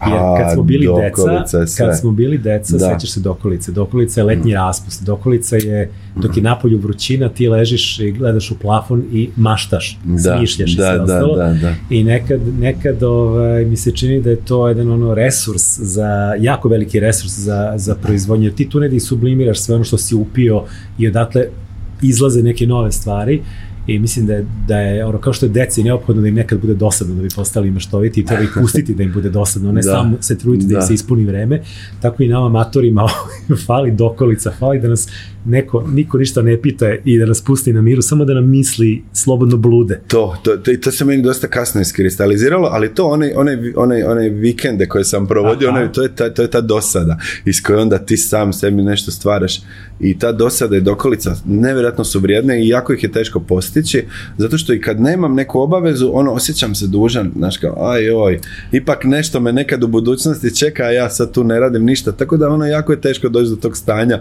da, da, da se možeš u potpunosti da, fletat. Nabira nam je griža savesti zapravo. A to moderno društvo, moderno, moderni ustroj dana je tako određen. to je kapitalizam, dakle mora maksimalno čovjek da, da se iskoristi da, na svaki da. način. Super mi je jedan citat, Dragan Markovina je nešto uh, komentirao, pa je napisao kao on, on misli da je zapravo Mark, Marks nesvaćen, da nije parola trebala biti tvornice radnice, nego dokolice radnice. I to je ono, najveća zapravo vrijednost. Što će ti tvornica? Opet imaš toliko brige, muke i raditi, ali okolice, znaš, tvoje pravo na osobnu, malu, kratku ili koliko god traje slobodu, to je divno i to, to je 8 sati to. kao znaš što je bilo 8 sati. 8 radi, spavati, da. I neko, i neko kao unapređenja ličnog rada da, na sebi. Ja, taj deo nešto slabo. Fakat, bogato vrijeme. Ali evo, to je ono, uh, no, to je divno i to je super mi u putovanjima jer tu imaš. Kad si na putu onda nisi blizu tim svim svojim inače dnevnim obavezama, mm-hmm. malo si se odmakao i onda zapravo si bliže sebi. Evo, tako ja to nekako doživljam. Tako da mi je i šetnja Beogradom ono puno osobnog preispitivanja uz naravno užitak drugačiji, drugačiji, drugačiji, kako kažem, kulise oko tebe. Da, to, to da, isto nekako terate da posmatraš kad ideš i uvek istim ulicama svog rodnog grada ili tamo gde živiš prestaneš da primećuješ stvari, ovde nekako ih iznova otkrivaš, tako i meni isto gde god da odem. A igrao si se dosta žanrovima, igrao si se ovaj, e, prosto davao si sebi slobodu da pišeš i, i, i, i krimiće, i dečije knjige, i poeziju, i kratke priče, i romane. Uh, kako, to, kako dođe do toga? Te povuče u tom trenutku, jel imaš priču za koju shvatiš da je zapravo kratka priča ili da će biti roman ili ne, svaki od tih projekata ima neku svoju povijest, nekako je do toga došlo, pa je to završilo kao žanrovsko djelo, ali čak i kad, kad sam pisao vrlo jasno žanrovsko djelo Krimić, jer bio sam pozvan na jedan, jedan projekt gdje ono, mm-hmm. mnogi pisci pišu krimiće, pa onda izdaju to u kioscima. Mm-hmm. Čak i tada sam ono, kad je bio zadan e, forma krimića, on, odmah je ta želja da, znaš, da daš nešto više, da, da rastegneš da ga pretvoriš, da ga izokreneš, tako da a opet sama prilika da pišem slikovnicu to je wow, bilo super uzbuđenje. Tako da jako, jako volim izazove mm-hmm. jako volim izazove i jako volim ono varirati sve te stvari. A na kraju krajeva je Mladenka ga isto to nekako pokazala jer ono tamo je baš bio veliki užitak ono uguravati žanr tamo gdje i ne spada možda ili na neke oče, neočekivane načine tako da, eto, volim izazove, ako ih nema, onda nekako ću ih, ću ih A vidiš sebe stvoriti. recimo tog sutra kao nekog scenaristu stripova, scenaristu filmova, da. predstava, je, komplikovanih videoigara. Da, da, užasno bi uživao svemu tome, s tim da neke od tih stvari sam i pokušao, ali očito, očito ne ide. Znači ne očekujemo da sve što pokušam će valja, da pa hrpa tih mojih pokušaja ideja ne, ne bi završila daleko, ali opet mi je veliki izazov to probati raditi, znači jako volim strip kao, kao medij, fantastičan je, fascinantan mi je, a ne znam crtati, tako da nekako ono, e, teško mi se tu ugurati. Kazalište me isto tako fascinira, igram se s tim, e, pišem svašta, ali e, ono, nekako, eto, do javnosti dolaze moje, moji romani, ali možda, eto, malo su čitljiviji od ovih drugih stvari, ali ono, ja zapravo sve to sa svim tim za stalno, stalno, stalno se igram. Jako mi je to uzbudljivo i zabavno. A reci mi, koliko je važan dobar urednik? A, pa imam tu nesreću, a zapravo veliku sreću da imam čitav život jednog urednika i da mi je on stvarno dovoljan i da je on fantastičan, najbolji i da nemam pravo iskustvo znači e, e, rada, rada sa drugim urednicima. E, moj urednik Kruno Lokotar je ono, uopće ne znam, ne znam e, s kim bi ga usporedio. A u regionu nema poređenja zapravo. A nisam ni mislio na druge urednike, o grčkim bogovima više razmišljam. toliko, je, toliko je on važan, utjecan, toliko magije ima u tim njegovim intervencijama u tekst.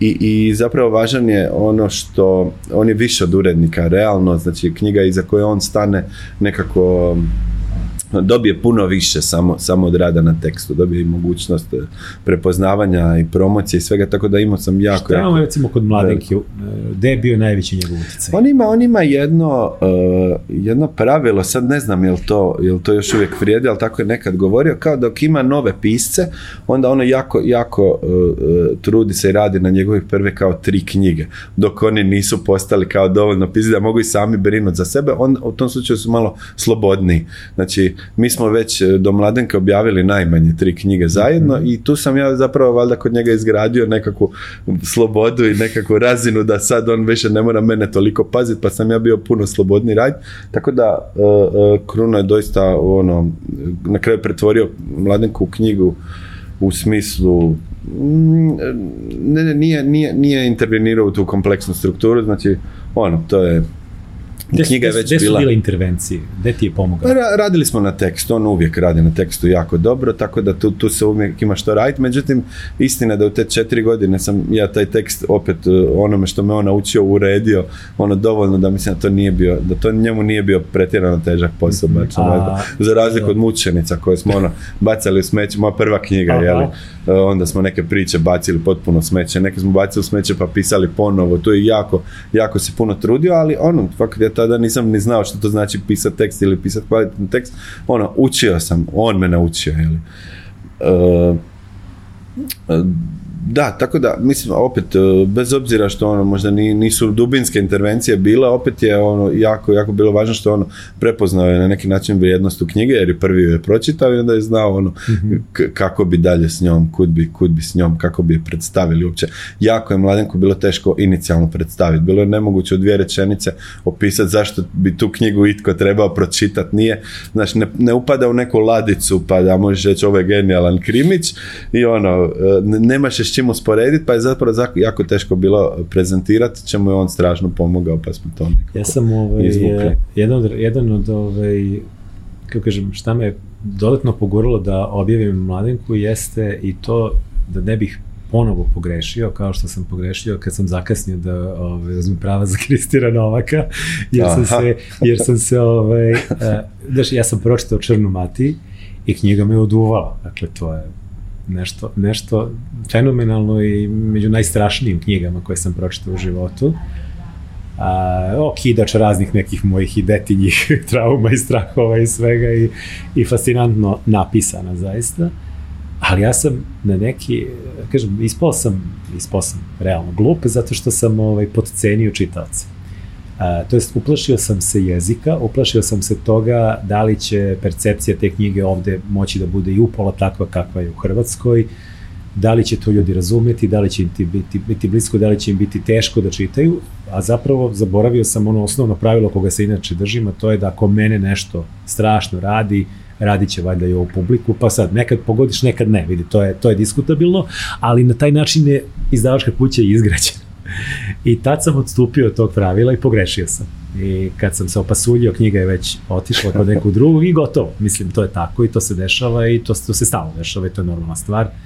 Ne možeš objaviti sve što želiš da objaviš, a onda sam istu, istu stvar sam pomislio nakon čitanja Mladenke, kako je meni to fenomenalno, i onda sam mislio, jao, ali šta, I onda sam setio, jeli, slučaja Zvarog Črnomati i rekao, ok, ovo ti se neće desiti.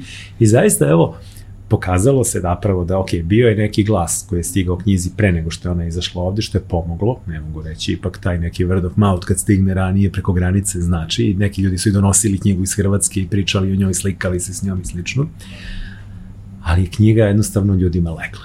Knjigu su jednostavno prepoznali ovde, jednostavno dovoljno smo slični da ako radi tamo, radi i ovde u 90% slučajeva i ovaj, evo do sad mislim da smo gotovo na 3000 prodatih knjiga, što je jako, jako čini mi se lep rezultat. I ono što je meni još draže je da to, to nije ona knjiga koja je sad, ne znam, eksplodirala pa nestala, već ona, ona mnogo važnije je da knjiga umesto da bude bestseller, bude long seller i to je čini mi se ona sad ulazi da. u tu kategoriju i mi svakog meseca imamo jednu solidnu, stabilnu prodaju te knjige i dolaze novi čitaoci, čitateljke koji otkrivaju knjigu na osnovu nekih ranih preporuka. I zapravo do sad smo mi naš deo posla uglavnom odradili. Ali ono što je mnogo važnije jeste da zapravo ljudi jedni drugima preporučuju tu knjigu i čini mi se da i u Hrvatskoj isti takav slučaj da zapravo knjiga jednostavno, ne postoji ta reklama koja može da parira preporuci nekoga kome veruješ. Naravno. naravno. ok, pomogla je nagrada, ove, ti portala koji si dobio. Bio si, jel tako, i u najužem za Frica? Da, da. E, da, da, nagrada je baš pomogla, nakon toga, jeli, ljudi su naprosto, samo zbog nagrade nekako krenuli to, ali deo, opet... Deo ljudi kupuje i zbog nagrade, naravno. Pa da, dala je, dala je nekakvu viđenost publicite, to je, to je vjerojatno ono preokrenulo stvar, -hmm. jer glas, bi, glas ide, ali je jako spor, ali ja se mm -hmm. svejedno čudim sa tim velikim brojevima, jeli, teško mi je, teško mi je ovaj, to razumjeti, onda bude, bude taj veliki val, jeli, jasno, stvarno, kad je knjiga objavljena u sebi, to je bio nevjerojatno, ja sam tek tad vidio što Instagram je, kako može i kakvi divni ljudi tamo ima i koliko im je stalo do tih knjiga, to ono, nisam uopće znao da taj svijet Ti postoji. Ti prikazi koji su apsolutno na nivou vrhunskih prikaza u, u, u medijima, dakle... Fantastično, to, to je ono, nemjerljivo, stvarno sam se, stvarno sam se iznenadio. Uh, taj val, to je postojalo u Hrvatskoj, ali puno, puno manje, puno nekako skromnije, ovdje to baš bio veliki val, totalno sam se iznenadio.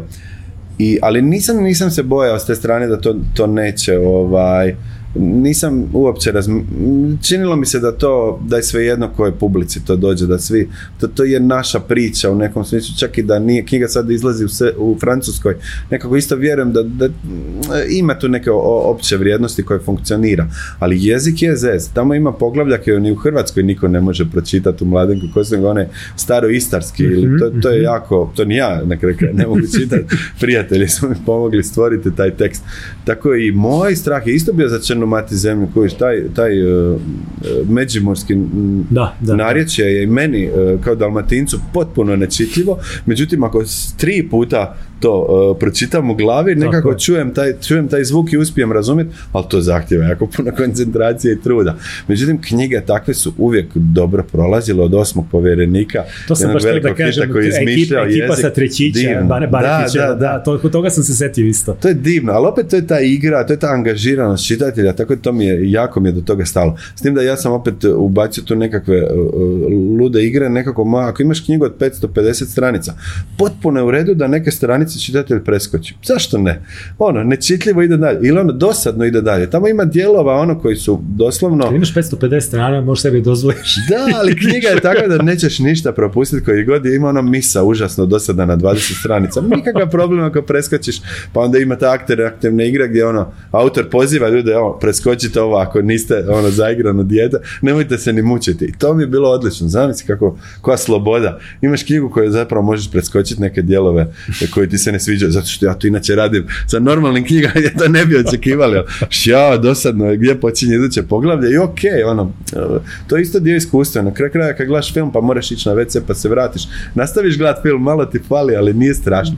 Sviđa mi se eto i ta vrsta da knjiga nije takav neki spomenik da ti to moraš. Nije sve to da pismo, to... da ne može Ne, nego ono, su, ono, bacaj, e, šaraj, preskači, malo se poderala, super, malo ostali su tragovi čitanja, to mi je sve odlično, volim taj život, e, volim to, to mi se jako, jako sviđa. Eto, tako ta, tako puno, puno, e, puno zadovoljstva mi je stvarno pružilo izdanje u Srbiji, nevjerojatno, nevjerojatno me diglo kao razveselilo i zapravo ono ubacilo malo u tu opasnu zonu gdje previše ljudi hvali ono što si ti napravio pa sad oho ho, možda sam ja stvarno vrijedan svega toga. Da, ja, to, da, da, da, da, da, ali ipak držim distancu. Znači držim distancu da moja, moja knjiga je to slučajno, moja, ona, ona je ipak više zaslužnija za sve to nego ja koji eto malo sam je pogurao. Nije to kao tvoja djeca, znaš, pa da. ono, ponosan si na njih, ali nisi sad ti za sve njihove zasluge zaslužan. Tako da, eto, tu distancu držim tako da se da se ne umislim previše, ali malo koliko, koliko ovaj, imali prevoda knjige, spomenuo si francusko? Francuski upravo se prevodi na francuski i to je ok. Imali još negde? E, pa da, ima jedan sjajan, uh, sjajan festival u Hrvatskoj uh, koji Hrvatsko društvo pisaca vodi gdje dovodi strane urednike i povezuje ih sa, sa hrvatskim Aha. piscima, tako da knjiga je zapravo prevedena na dosta, njeni fragmenti su prevedeni na dosta jezika i tako je to malo propagirano, ali još nema, još nema izdanja. Ona jeste izazovna za prevođenje, to je, to je činjenica. Da, ali opet i prevoditelji to vole i oni vole dobar izazov, čak i izdavači malo hrabri, mm -hmm. tako da to je sve u, ok, znači nije, to, to, to. prevoditeljama nikako nije dosadno ta prevoditi i to je super. A voliš književne festivale, voliš te susrete sa kolegima, kolegama piscima, kako to izgleda? Pa da, da, ti, to ti si čovjek koji nije samo pisac, kako funkcionišeš sa kolegama? A ne, divno, to, to je prilika da me izbaci iz one moje rutine, mog posla, tog da odem par dana na neki festival drugdje, sad u Novi Sada i uh-huh. ranije na druga mjesta, ne uspijevam puno otići, ali, ali odlazim, odlazim zapravo često. I, I, to je super, opet, opet ono, ono iz šume, onaj poriv, družiš se s ljudima koji rade to isto, koji imaju ono nevjerojatnu ljubav prema knjigama i to, tako, to, to su, e, to su ljudi kojima se odmah razumijem, znaš, ono, to, ja sam kao onaj koji upada Beckhamu, kao ja, ja vas poznajem, tako to, je, tako, tako. to je. to, ono, jer ono, ti pročitao sam njihove knjige, ja te ljude nekako znam na nekoj drugoj razini, stvarno imamo o čemu pričati, još ako su oni pročitali moje, tu ono, ta iskustva pisanja jesu nekako univerzalna. Festivali su divna, divna stvar, da.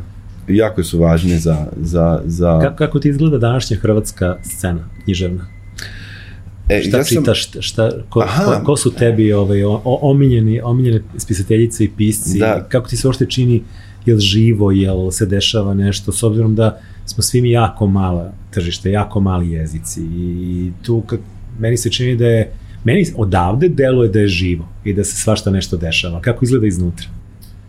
a Pa jednom trenutku ja sam ovaj, shvativši da sam, da sam dio te scene osjetio obavezu da ja moram sve te ljude pročitati i onda sam čitao samo e, domaću, domaću regionalnu književnost, to znači da sam pročitao sve hrvatske piste, a srpske, nažalost, ta knjiga tako teško prelazi tu granicu, tako da sam uspio samo ono što sam mogao. Mhm. Tako ovo mi je isto super mi je biti tu, jer napokon sam ono među tim ljudima zapravo koje poznajem sa festivala, koje, e, koje znam sa Facebooka jer smo povezani, ali nisam nikad mogao doći za njihove knjige jer u Hrvatskoj nema. Užasno, užasno je jedan, jedan, jedan zid, što isto festivali otvaraju.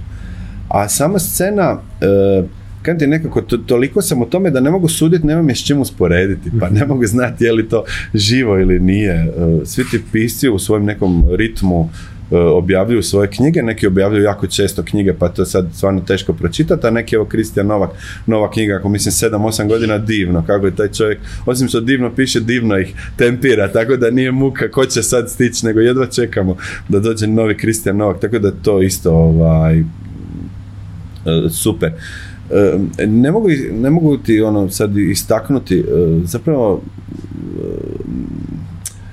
jednom, često se kod nas govori kao nije, ona naša scena je mala, ali nije ništa lošija od svjetske, da pa će i bolja. Tako da on ne mogu, ne mogu to suditi, ali isto se jako se trudim uh, uhvatiti to što je vani kao popularno, što opet dolazi kroz prijevode ovako ili onako, nekad dolaze popularnije, komercijalnije stvari lakše uđu, uđu u srž, nego ono malo neke eksperimentalnije, čudnije koje ja više volim. Uh, ali ovako generalno čini mi se da Uh, strana scena je malo nekako, pa možda slobodnija sa formom, slobodnija malo sa idejama, malo kao ma, malo manje, neću reći opterećena, ali Mislim da je malo, malo to i danak, mi plaćamo danak tome, što kažem, mali, mali smo jezik, malo je čitalaca, ma, postoji vjerojatno strah od eksperimenta. Pa, Vjerovatno u nekoj Francuskoj da. sa 60-70 miliona stanovnika je mnogo lakše napraviti nešto, nešto da ćeš se Da, razigrati, da. pa naćeš 5000 čitalaca, Da, da, da. Ovaj, nego, nego kod nas. Kod nas je to možete svede na 500 čitalaca. Ono što mene jako razočara, dogodi mi se često, znači da vidim da je izašla nova knjiga i onda na osnovu naslovnice, naslova i ono što piše na klapni, nekako pretpostavim, aha, to bi moglo biti u knjizi. I onda čitam i onda stvarno je to u knjizi. To me malo nekako razočara. Pa nije mogu malo nešto... Ne kažem da to mora biti onaj, onaj trik, kao što kažemo, da, da, da tekst uvijek mora iznenaditi. Ne mora, ali ono nekako da da malo više od tog baš ono strogog okvira očekivanja. To mi je nekad recimo malo žao. ovaj, što takvih knjiga isto onako dosta ima. A šta je sledeće sad? Nekako, ok, e, postoji taj, postoji taj teret očekivanja. Jel Da, ima- da, pa to me potopilo sa- sa. Mladenkom, da, da, da. Kad će novo, kad će novo vreme? Ali, ali Gracija mi je služila, Gracija Čemprec, znači ta Aha. zbirka priča da, da, da to, da taj teret maknem, da kao to, evo sad neke kratke priče, očito ove kratke priče neće biti dobre kao ovaj roman i, eto tu sam ja ono, odmaknuo od svih očekivanja, nije kad sad kao kakav će Mhm. biti idući roman ako ovaj bio dobar, tako tu sam nekako, nekako si dao slobodu da si onda bavim ne, nečim drugim. To nečim drugim je zapravo želja koja se nije još jasno definirala, zato što E, imam nekoliko rukavaca koje ne mogu ih sve pokriti, a, a moram birati, pa sad još e, nekako e, biram što bi. Međutim, daj da, daj da sad daj da prebacim uloge. Kako bi recimo, kako bi iz tvoje perspektive bila zanimljiva nova knjiga poznatog ili nepoznatog autora, kako bi ti knjigu objavio, a nikako da ti dođe pod ruke? Ah, a pazi, ovaj, da li želiš da konkretizujemo autora na tebe ili želiš da... Ne, ne, ne, ne, nego ovako generalno, generalno, daj mi, daj mi neku tvoju knjigu koju baš jedva čekaš da te nekak, da nešto, kako ti zamišljaš nešto, E, znaš nešto šta, znaš kako, novo i ovaj, ja volim, ja volim ovaj, kada, ja volim kada dobri autori ili autorke napišu nešto potpuno drugačije. Da, e, znam, ja znam da publika traži stalno još istog i da sad ti kad bi mogao da napraviš e, drugi, treći, peti deo mladenke, da bi ti to obezbedilo lepu egzistenciju narednih godina, ali bi te verovatno umetnički uništilo. Ovaj, Da. I, ne, i u, ono, ono, osnovno zbog čega si počeo da se baviš pisanjem zapravo bi nestalo. To zadovoljstvo ostao bi rad. To je pričao i ovaj strip autor Aleksa Gajić kada je bio ovde kod nas, da je on mogao do kraja života da štancuje te neke nastavke stripova za Francuze i da bi od toga sasvim udobno živeo, ali da jednostavno to, on izvršio bi umetničko samoubistvo. A on čovjek samo toga živi i prosto ne može bez toga. A, I onda je meni, ja recimo se jako radujem sada, na, mislim, iza, mislim da je izašla u Hrvatskoj, uskoro će, i kod, mi ćemo objaviti ovde ovu jutarnju zvezdu, a to je uh, roman Karla Uvek Nauzgora. Mhm. I to je nakon ovih šest mojih borbi i četiri godišnjih doba, prvi put da ćemo objaviti nešto njegovo što je fikcija. I meni je to jako uzbudljivo. E, meni je to jako uzbudljivo i mislim da je jako uzbudljivo i publici koja je onako ne zna šta je čeka, jer do, ovo sve do sada je bilo zapravo njegova, njegova dokumentaristika, mislim, vrhunski napisana dokumentaristika u, u maniru najbolje fikcije, i to je zaista fenomenalan autor, ali hajde sad da vidimo izlazak iz te priče u nešto što je potpuno iskonstruisano i izmaštano, naravno da će tu biti njega, ima njega, ali potpuno neka drugačija priča. I ja se tome strašno radujem, recimo to je, to je tip odmaka koji ja volim. Ja volim autore koji, m, kako kažem, ne igraju na sigurno, volim autore i autorke koji daju sebi slobodu i da pogreše i da, i da odu za sobom i, i, i takvi autori i autorke su meni zapravo jako Ali kao izdavač, ta mogućnost njihove pogreške pa, pa se kako, može prenijeti na možemo- tvoj neki rizik. a, nije Možemo, ugodno, možemo, da. pazi, a, Kako se a- odupreš, oprosti sad što ovo Kaži, kaži. pretvaram intervju, Neka, kako neka, se neka. odupreš toj čistoj komercijalizaciji? Ti znaš koje knjige su vani najprodavanije, da ti njih takve dovedeš, ono to bi išlo, ali bi onda prodavao ove Ne, ne, knjige, nije- ne nije. kažem umjetnički manje vrijednosti, ali ono čista komercijalizacija. Pa ne, ovaj- ovaj- kako se ovaj- odupreš kao Pa izdavač nemam, tome? nemam tu vrstu ovaj, uopšte e, želje, zato što je u startu postavljena neka, neka, neka osnova kako obuka treba da izgleda. I zapravo je e, ideja bila da to bude kvalitetna savremena književnost e, koja mi se dopada, koja, ja, koja meni lično prija i nešto, zapravo da objavljujem ono što volim da čitam, a čega ovde nema. I jednostavno te puke komercijale ne volim, znači ok, ako ćemo se baviti samo komercijalnim stvarima, onda sigurno ima isplativih stvari od književnosti. I možda mogu da se bavim i trgovinom mobilnih telefonima, jer to definitivno ide bolje, ili nešto peto, naći se lokal, stavit će se u izlog i prodaće se, jeli. Umemo, ponešto umemo oko marketinga, snašli bismo se. Međutim, ovaj posao je zamišljen i za sada se sprovodi kao nešto što treba da bude nešto čega se pristojno živi, a u čemu se uživa. I na šta si ponosan. I na šta će možda i tvoje deca jednog dana biti ponosna i nešto što te na neki način uh, možda, ja imam malo taj imposter sindrom, znaš, da, se, da ne pripadam nečemu, jer ja kad vidim ove neke druge domaće izdavače, to su neki vrlo ozbiljni, obrazovani ljudi sa doktoratima, a, tako ove, obučeni ove, elegantno i ozbiljno, I ja stalo pitam šta ja radim ovde i kako ja objavljujem ove autore, ali onda s druge strane ti se tako lepo to sve vrati kad recimo imaš situaciju da e, bio neki festival u Novom Sadu i onda smo se vozili ovaj, e, i nas nekoliko automobilu, između ostalih tu su bili i Miljenko Jergović i Teofil Pančić. I sad ti sediš sa tim ljudima, voziš i slušaš ih šta pričaju, malo si ubacuješ povremeno, ali ne previše, jer ipak, znaš, zna se ko je to glavni, ali si presrećan što si u tako dobrom društvu i što si na neki način, eto, objavljujući te knjige, zaslužio da se nađeš u njihovom društvu i da prosto mo, mo, može da kažeš da se možda i neki njihov prijatelj, drugar, šta god, da te tako valjda posmatraju. I to je, mislim, mene kada me Miljenko Jergović tako nazvao prijateljem, izdavačem i prijateljem beogradskim u, u, na nekom tekstu na Facebooku, ja tri dana nisam znao gde udaram. I to su, eto zašto, prosto ne, meni mnogo više znači da me Miljenko Jergović nazove prijateljem nego da objavim ne znam koliko tih komercijalnih knjiga.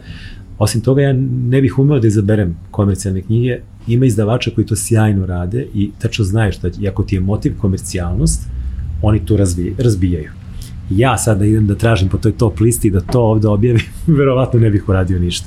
I mislim da treba svako da radi zapravo ono što voli i što ga interesuje i to je moja deviza i pokušavam celog svog života zapravo da to i radim. I na neki volšeban način uspevam da sastavim kraj s krajem i da živim pristojno i moja porodica i ja i svi od toga, nikad se nećemo obogatiti, ali nikad nije to ni bila ideja.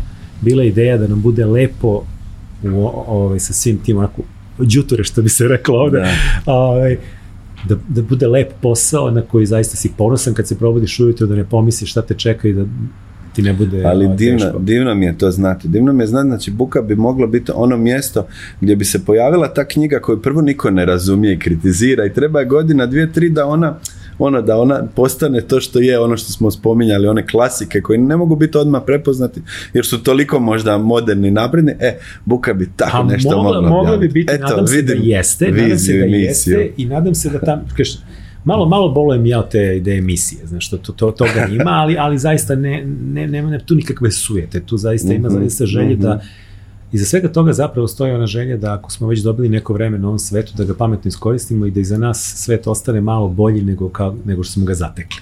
I da kaže, e, isto je živ, da li je živo ili nije živo. E, pa ja volim da mislim da to što sam ja, što postoji na ovom svetu i što će jednog reći, da reći postojao i da je ostalo, ako ništa drugo, ostalo su te knjige.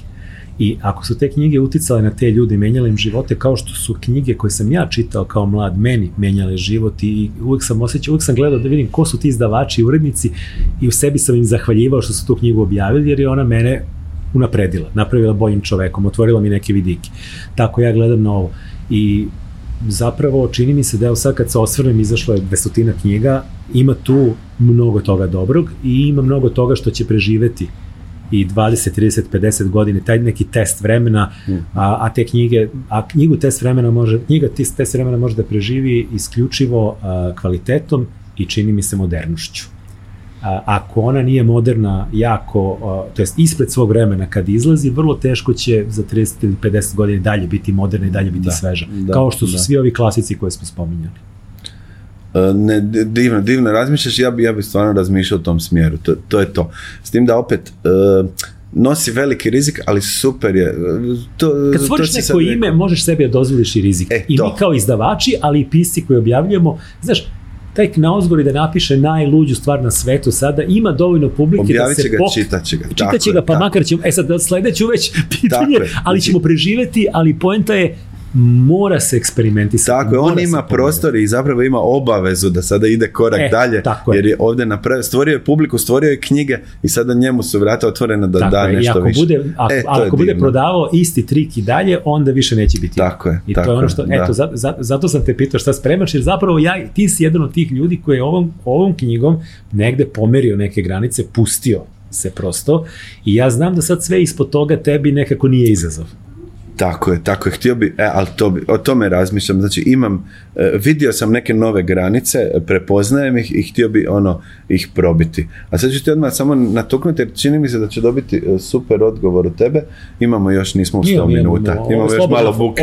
Ovo je slobodna forma, ovdje mogu se probiju granice. Da, i sad zanima me tvoje mišljenje o tome, E, e, ja jako e, uvijek kako sam ono kažem ti studirao na jednom mjestu i nisam nikad bio okružen piscima bar ranije. I tom iako sam puno čitao nisam i ljudi koji su čitali oko mene nisu možda čitali ono što ja tako da nekako bio sam okružen, pazi sad ovo, i sada, na mom sadašnjem poslu i životu, okružen sam jako pametnim ljudima, jako načitanim, ali koji zapravo ne čitaju sad knjige ne čitaju ih više, ali, ali jako su pametni, jako su inteligentni, ali knjige su im postale možda malo, da li je to medij postao nekako Nobel, prestiž, da li su im postale preteške, troše previše vremena, da li više dobivaju iz ovih bržih umjetnosti, mm serije knjiga i sad mene oni jako fasciniraju. Također me jako fasciniraju mladi koji opet toliko digitalizirane imaju e, mhm. e, te stvari da isto tako nemaju dubinsku koncentraciju za čitati Dostojevskog. Ono, danas da srednjoškolac pročita Dostojevskog, to je ono zadatak jako težak. Međutim, ti njihovi mladi mozgovi nisu glupi. Oni su samo malo drugčije spojeni. Možda su malo mi to zovemo površni, ali mhm. oni su zapravo širi i puno više hvataju, samo ne ulaze duboko u jednu stvar. E, ti mozgovi, tih mladih koji su malo drugčije e, e, premreženi i, i, i, jednako su pametni, ali na drugčiji način e, doživljavaju te medije, oni su mi jako zanimljivi. Kako bi bilo tekst ili knjiga ili roman ili, ili nešto što bi ovaj pokušao tim, ono, e, razmišljati o tim mozgovima, o tim načinu percepcije dubinskog teksta i, i tako nekako se poigrati s tim. To je, to je, to je mjesto u kojem razmišljam, je li, e, nije to sad još definirano, kao, naravno roman kao, kao vrhunska forma koja mi se pokazala genijalna, bi bila idealno mjesto za to, ali znači kako napisati roman koji nije ono za ljubitelja Dostojevskog, nego je za ljubitelja TikToka, a da i dalje bude književno umjetnički relevantan i značajna knjiga koju mogu voljeti svi, kuć. To je nekakav izazov, novi koje pred sebe stavljam, pa me zanima isto koje je tvoje iskustvo, znači mladih, dolaze li ovdje srednjoškolci, biraju li knjige, što oni čitaju, kakav je njihova percepcija, pa, ja kako je doživljaj? Ja sam, ovaj, ok, naša publika je nešto starija, međutim, da, oprosti, da, kažem da, nije, da nije toliko starija, što je, što, je, što je isto zanimljivo. Imamo dosta publike koja je recimo u 20. godinama, ajde da kažemo da to, fakultet kad krenu, oni polako postaju naša da, ja ih zovem školci, ali zapravo smad, ja njih, za njih pišem kad malo odrastu, e, ali, ali su odrasli u ovim novim, novim okruženjima yes, drugih yes, medija. Oni, pa da, ove sad ove nove generacije su rođene i odrasle u tome. Uh-huh. I e, mislim da te publike ima. Ono što je jako važno, i to je recimo ovde par izdavača posvećenog tom takozvanom young adultu odradilo dobar posao, zapravo je jako važno uhvatiti ih negde na vreme i formirati kao čitaoce kroz literaturu koja im je bliska. Uh, ok, kad su mali, ti si tu i ti im uvaljuješ, daješ, čitaš im, onda oni počnu da čitaju te neke zabavne knjižice, pa tu ima sve više slova, a sve manje slika i to je ja, jedan ovaj normalan put. E, onda nastane problem koji ja recimo vidim kod moje sad 11-godišnje čerke, a to je da telefon postaje mnogo zanimljiviji, da ono dete koje je dosta čitalo i koje je umelo pročitati po 3-4 knjige ovaj, preko leta, tih nekih avanturističkih lepih, lepih knjiga, sve je teže naterati jer ovo fascinira, ovo je brže, ovo je zabavnije, ovo je nepregledno. Ovaj, I zapravo nekako treba naći literaturu koja će nju da animira, koja će da privuče i da će moći da se poistoveti. Uh, mislio sam da će se desiti to sa Harryem Potterom, ali nije se desilo, da li nije imala jaku identifikaciju ili, ili šta, ne znam. Uh, ali recimo mi se čini da sad kad krene pubertet, tu ima jako dobrih, recimo kod nas postoji izdačka kuća Urban Reads koju, koju sjajno, sjajno vodi jedna, jedna moja ove, drugarica i ona fenomenalno razume te tinejdžere da kažem, te od 14-15 pa na gore i objavljuje fenomenalne knjige, jako dobro spakovane i jako dobro komunicira sa njima kroz društvene mreže i zapravo ima onako jedan ozbiljnu, ozbiljnu pratilačku publiku koja je obožava i ona je tu odradila ono prosvetiteljski posao jer zapravo ta deca i ti mladi koje ona na neki način sad edukuje i, i, i privlači knjigama, oni kasnije prelaze kod nas malo ozbiljnijih, pa će stići verovatno i do neke jako ozbiljne teške literature, neki od njih, ne svi. Ali treba li njih obučiti da ipak čite Dostojevskog ili treba pa ja, ja naći mislim, nekog novog ja, Dostojevskog? Ja ne znam, ne znam šta da ti kažem, ovaj, s jedne strane, a, mislim, da, mislim da ne treba ovaj, forsirati na silu, zato što ovaj, jednostavno mnogim ne razumljiv. Ako pomisle da je Dostojevski jedino što postoji, da je, to, da je sva književnost Dostojevski, mnogi će odustati i nikad neće doći do Dostojevskog. I nekako mi se čini da da treba ići neki možda malo lakšim koracima i da im jednostavno u početku treba to malo izasladiti, ono kao lek kad staviš u čokoladu ili slično, a onda polako podizati taj nivo uh, književnosti i svake druge umetnosti koja im se pruža. E, e, svako će ostati, deo njih otpada na svakom stepeniku. Neko, neko se zadovolji ovim, neko sledećim i vidi, čitali smo svi Dostojevskog jer smo morali jako malo nas je razumelo. Mm -hmm. I vrlo je pitanje šta je zapravo postignuto s tim. Dakle, treba možda naći možda detektovati prosto i decu koje su za to, pa im, pa im davati neke teže stvari. Uh, mislim da, ja iskreno mislim da postoji literatura za svakog. Znači da, da, da misliš da, da će knjiga ipak o, o, pobjediti te, ne, ne, knjiga, te medije? Knjiga, knjiga je pobedila, mislim, knjiga je pobedila. Knjiga već je pobedila. Knjiga je već pobedila, jer pogledaj, Uh, izdavaštvo nije u krizi. Uh, mislilo se da će e-books da počiste štampane knjige, to se nije desilo knjige su beležile prodaju štampane knjige poslednjih dve, tri godine, korona je čak tu pomogla delimično, mm -hmm. ali nastavili su da rastu. Zatim povećao se broj nezavisnih knjižara. Veliki lanci su propali jer ih je pojao Amazon, ali Amazon ne može da pobedi malu lokalnu knjižaru koja imaš toplu atmosferu i lični kontakt sa, sa, sa, sa prodavcem. Pa sad veliki neki lanci od svojih knjižara prave atmosferu nezavisnih knjižara, mhm. jer tu ljudi vole da, ne, ne želiš da izgleda kao McDonald's, da ne, bude, ne, ne želiš da bude svaka ista, želiš da se svaka razlikuje i, i da ima lični pečat i da se zapravo ljudi koji rade u toj knjižari pitaju gde šta stoji, šta ističu u prvi plan, šta preporučuju ljudima. Audio knjige su u velikom usponu, kao i podcasti. Ljudi sve više žele da slušaju stvari i, i traže kvalitetne sadržaje putuje se dugo na posao, zašto ne bi preslušao knjigu u pet odlazaka i povrataka, mm. to, to je recimo sad u ogromnom porastu na zapadu, to će biti i mm. ovde. Tako da a, knjiga je preživela, knjiga je pobedila i knjiga će ostati kao jedan od načina a, E, načina na koji razumemo svet oko sebe. To je ono što je čini mi se jako bitno, jer možeš ti dobiti sve moguće informacije o stvarima ovaj, koje se trenutno dešavaju, ali to je plitko. Znaš, a onda u nekom trenutku mnogi ljudi, ne svi, pazi, još te ne pričamo o tome da će većina čitati, nikad većina nije čitala. Mnogo. Većina je uglavnom čitala površno i lako. I mislim, uvijek će Daniela Stil da prodaje sto puta više od tebe ili Kristina Novaka, ali to je u redu. Meni je super da neko čita to Daniela Stila ako mu je to maksimum dok, što želi ili dokle da obacuje. Ove, pojent je da postoji niša za svakoga i da svako nađe za sebe. I kad, kad nastanu krize, uh, onda se vratiš knjizi da ti knjiga objasni neke stvari. Znaš, kaže uh, roman Kuga, se jako, jako, ono, hiljadu puta je skočila prodaja kada je krenula korona. Dakle, da, da, da, to. sve ima svoje, 100 godina samoće, hajde da čitamo ponovo da vidimo, ovaj, da ovde nam objasni neke stvari. Znaš, kad, kad, kad nas stisnu totalitarci, nije loše vratiti se i Majsturi Margariti i Orvelu i, i ne znam, Oldasu Huxleyu, koji možda sad Uh, i, i nispao naj, najbolji pogađač od svih. Tako da ima, ima to sve svoje i mislim da se uopšte, uopšte nismo u luzerskoj industriji naprotiv.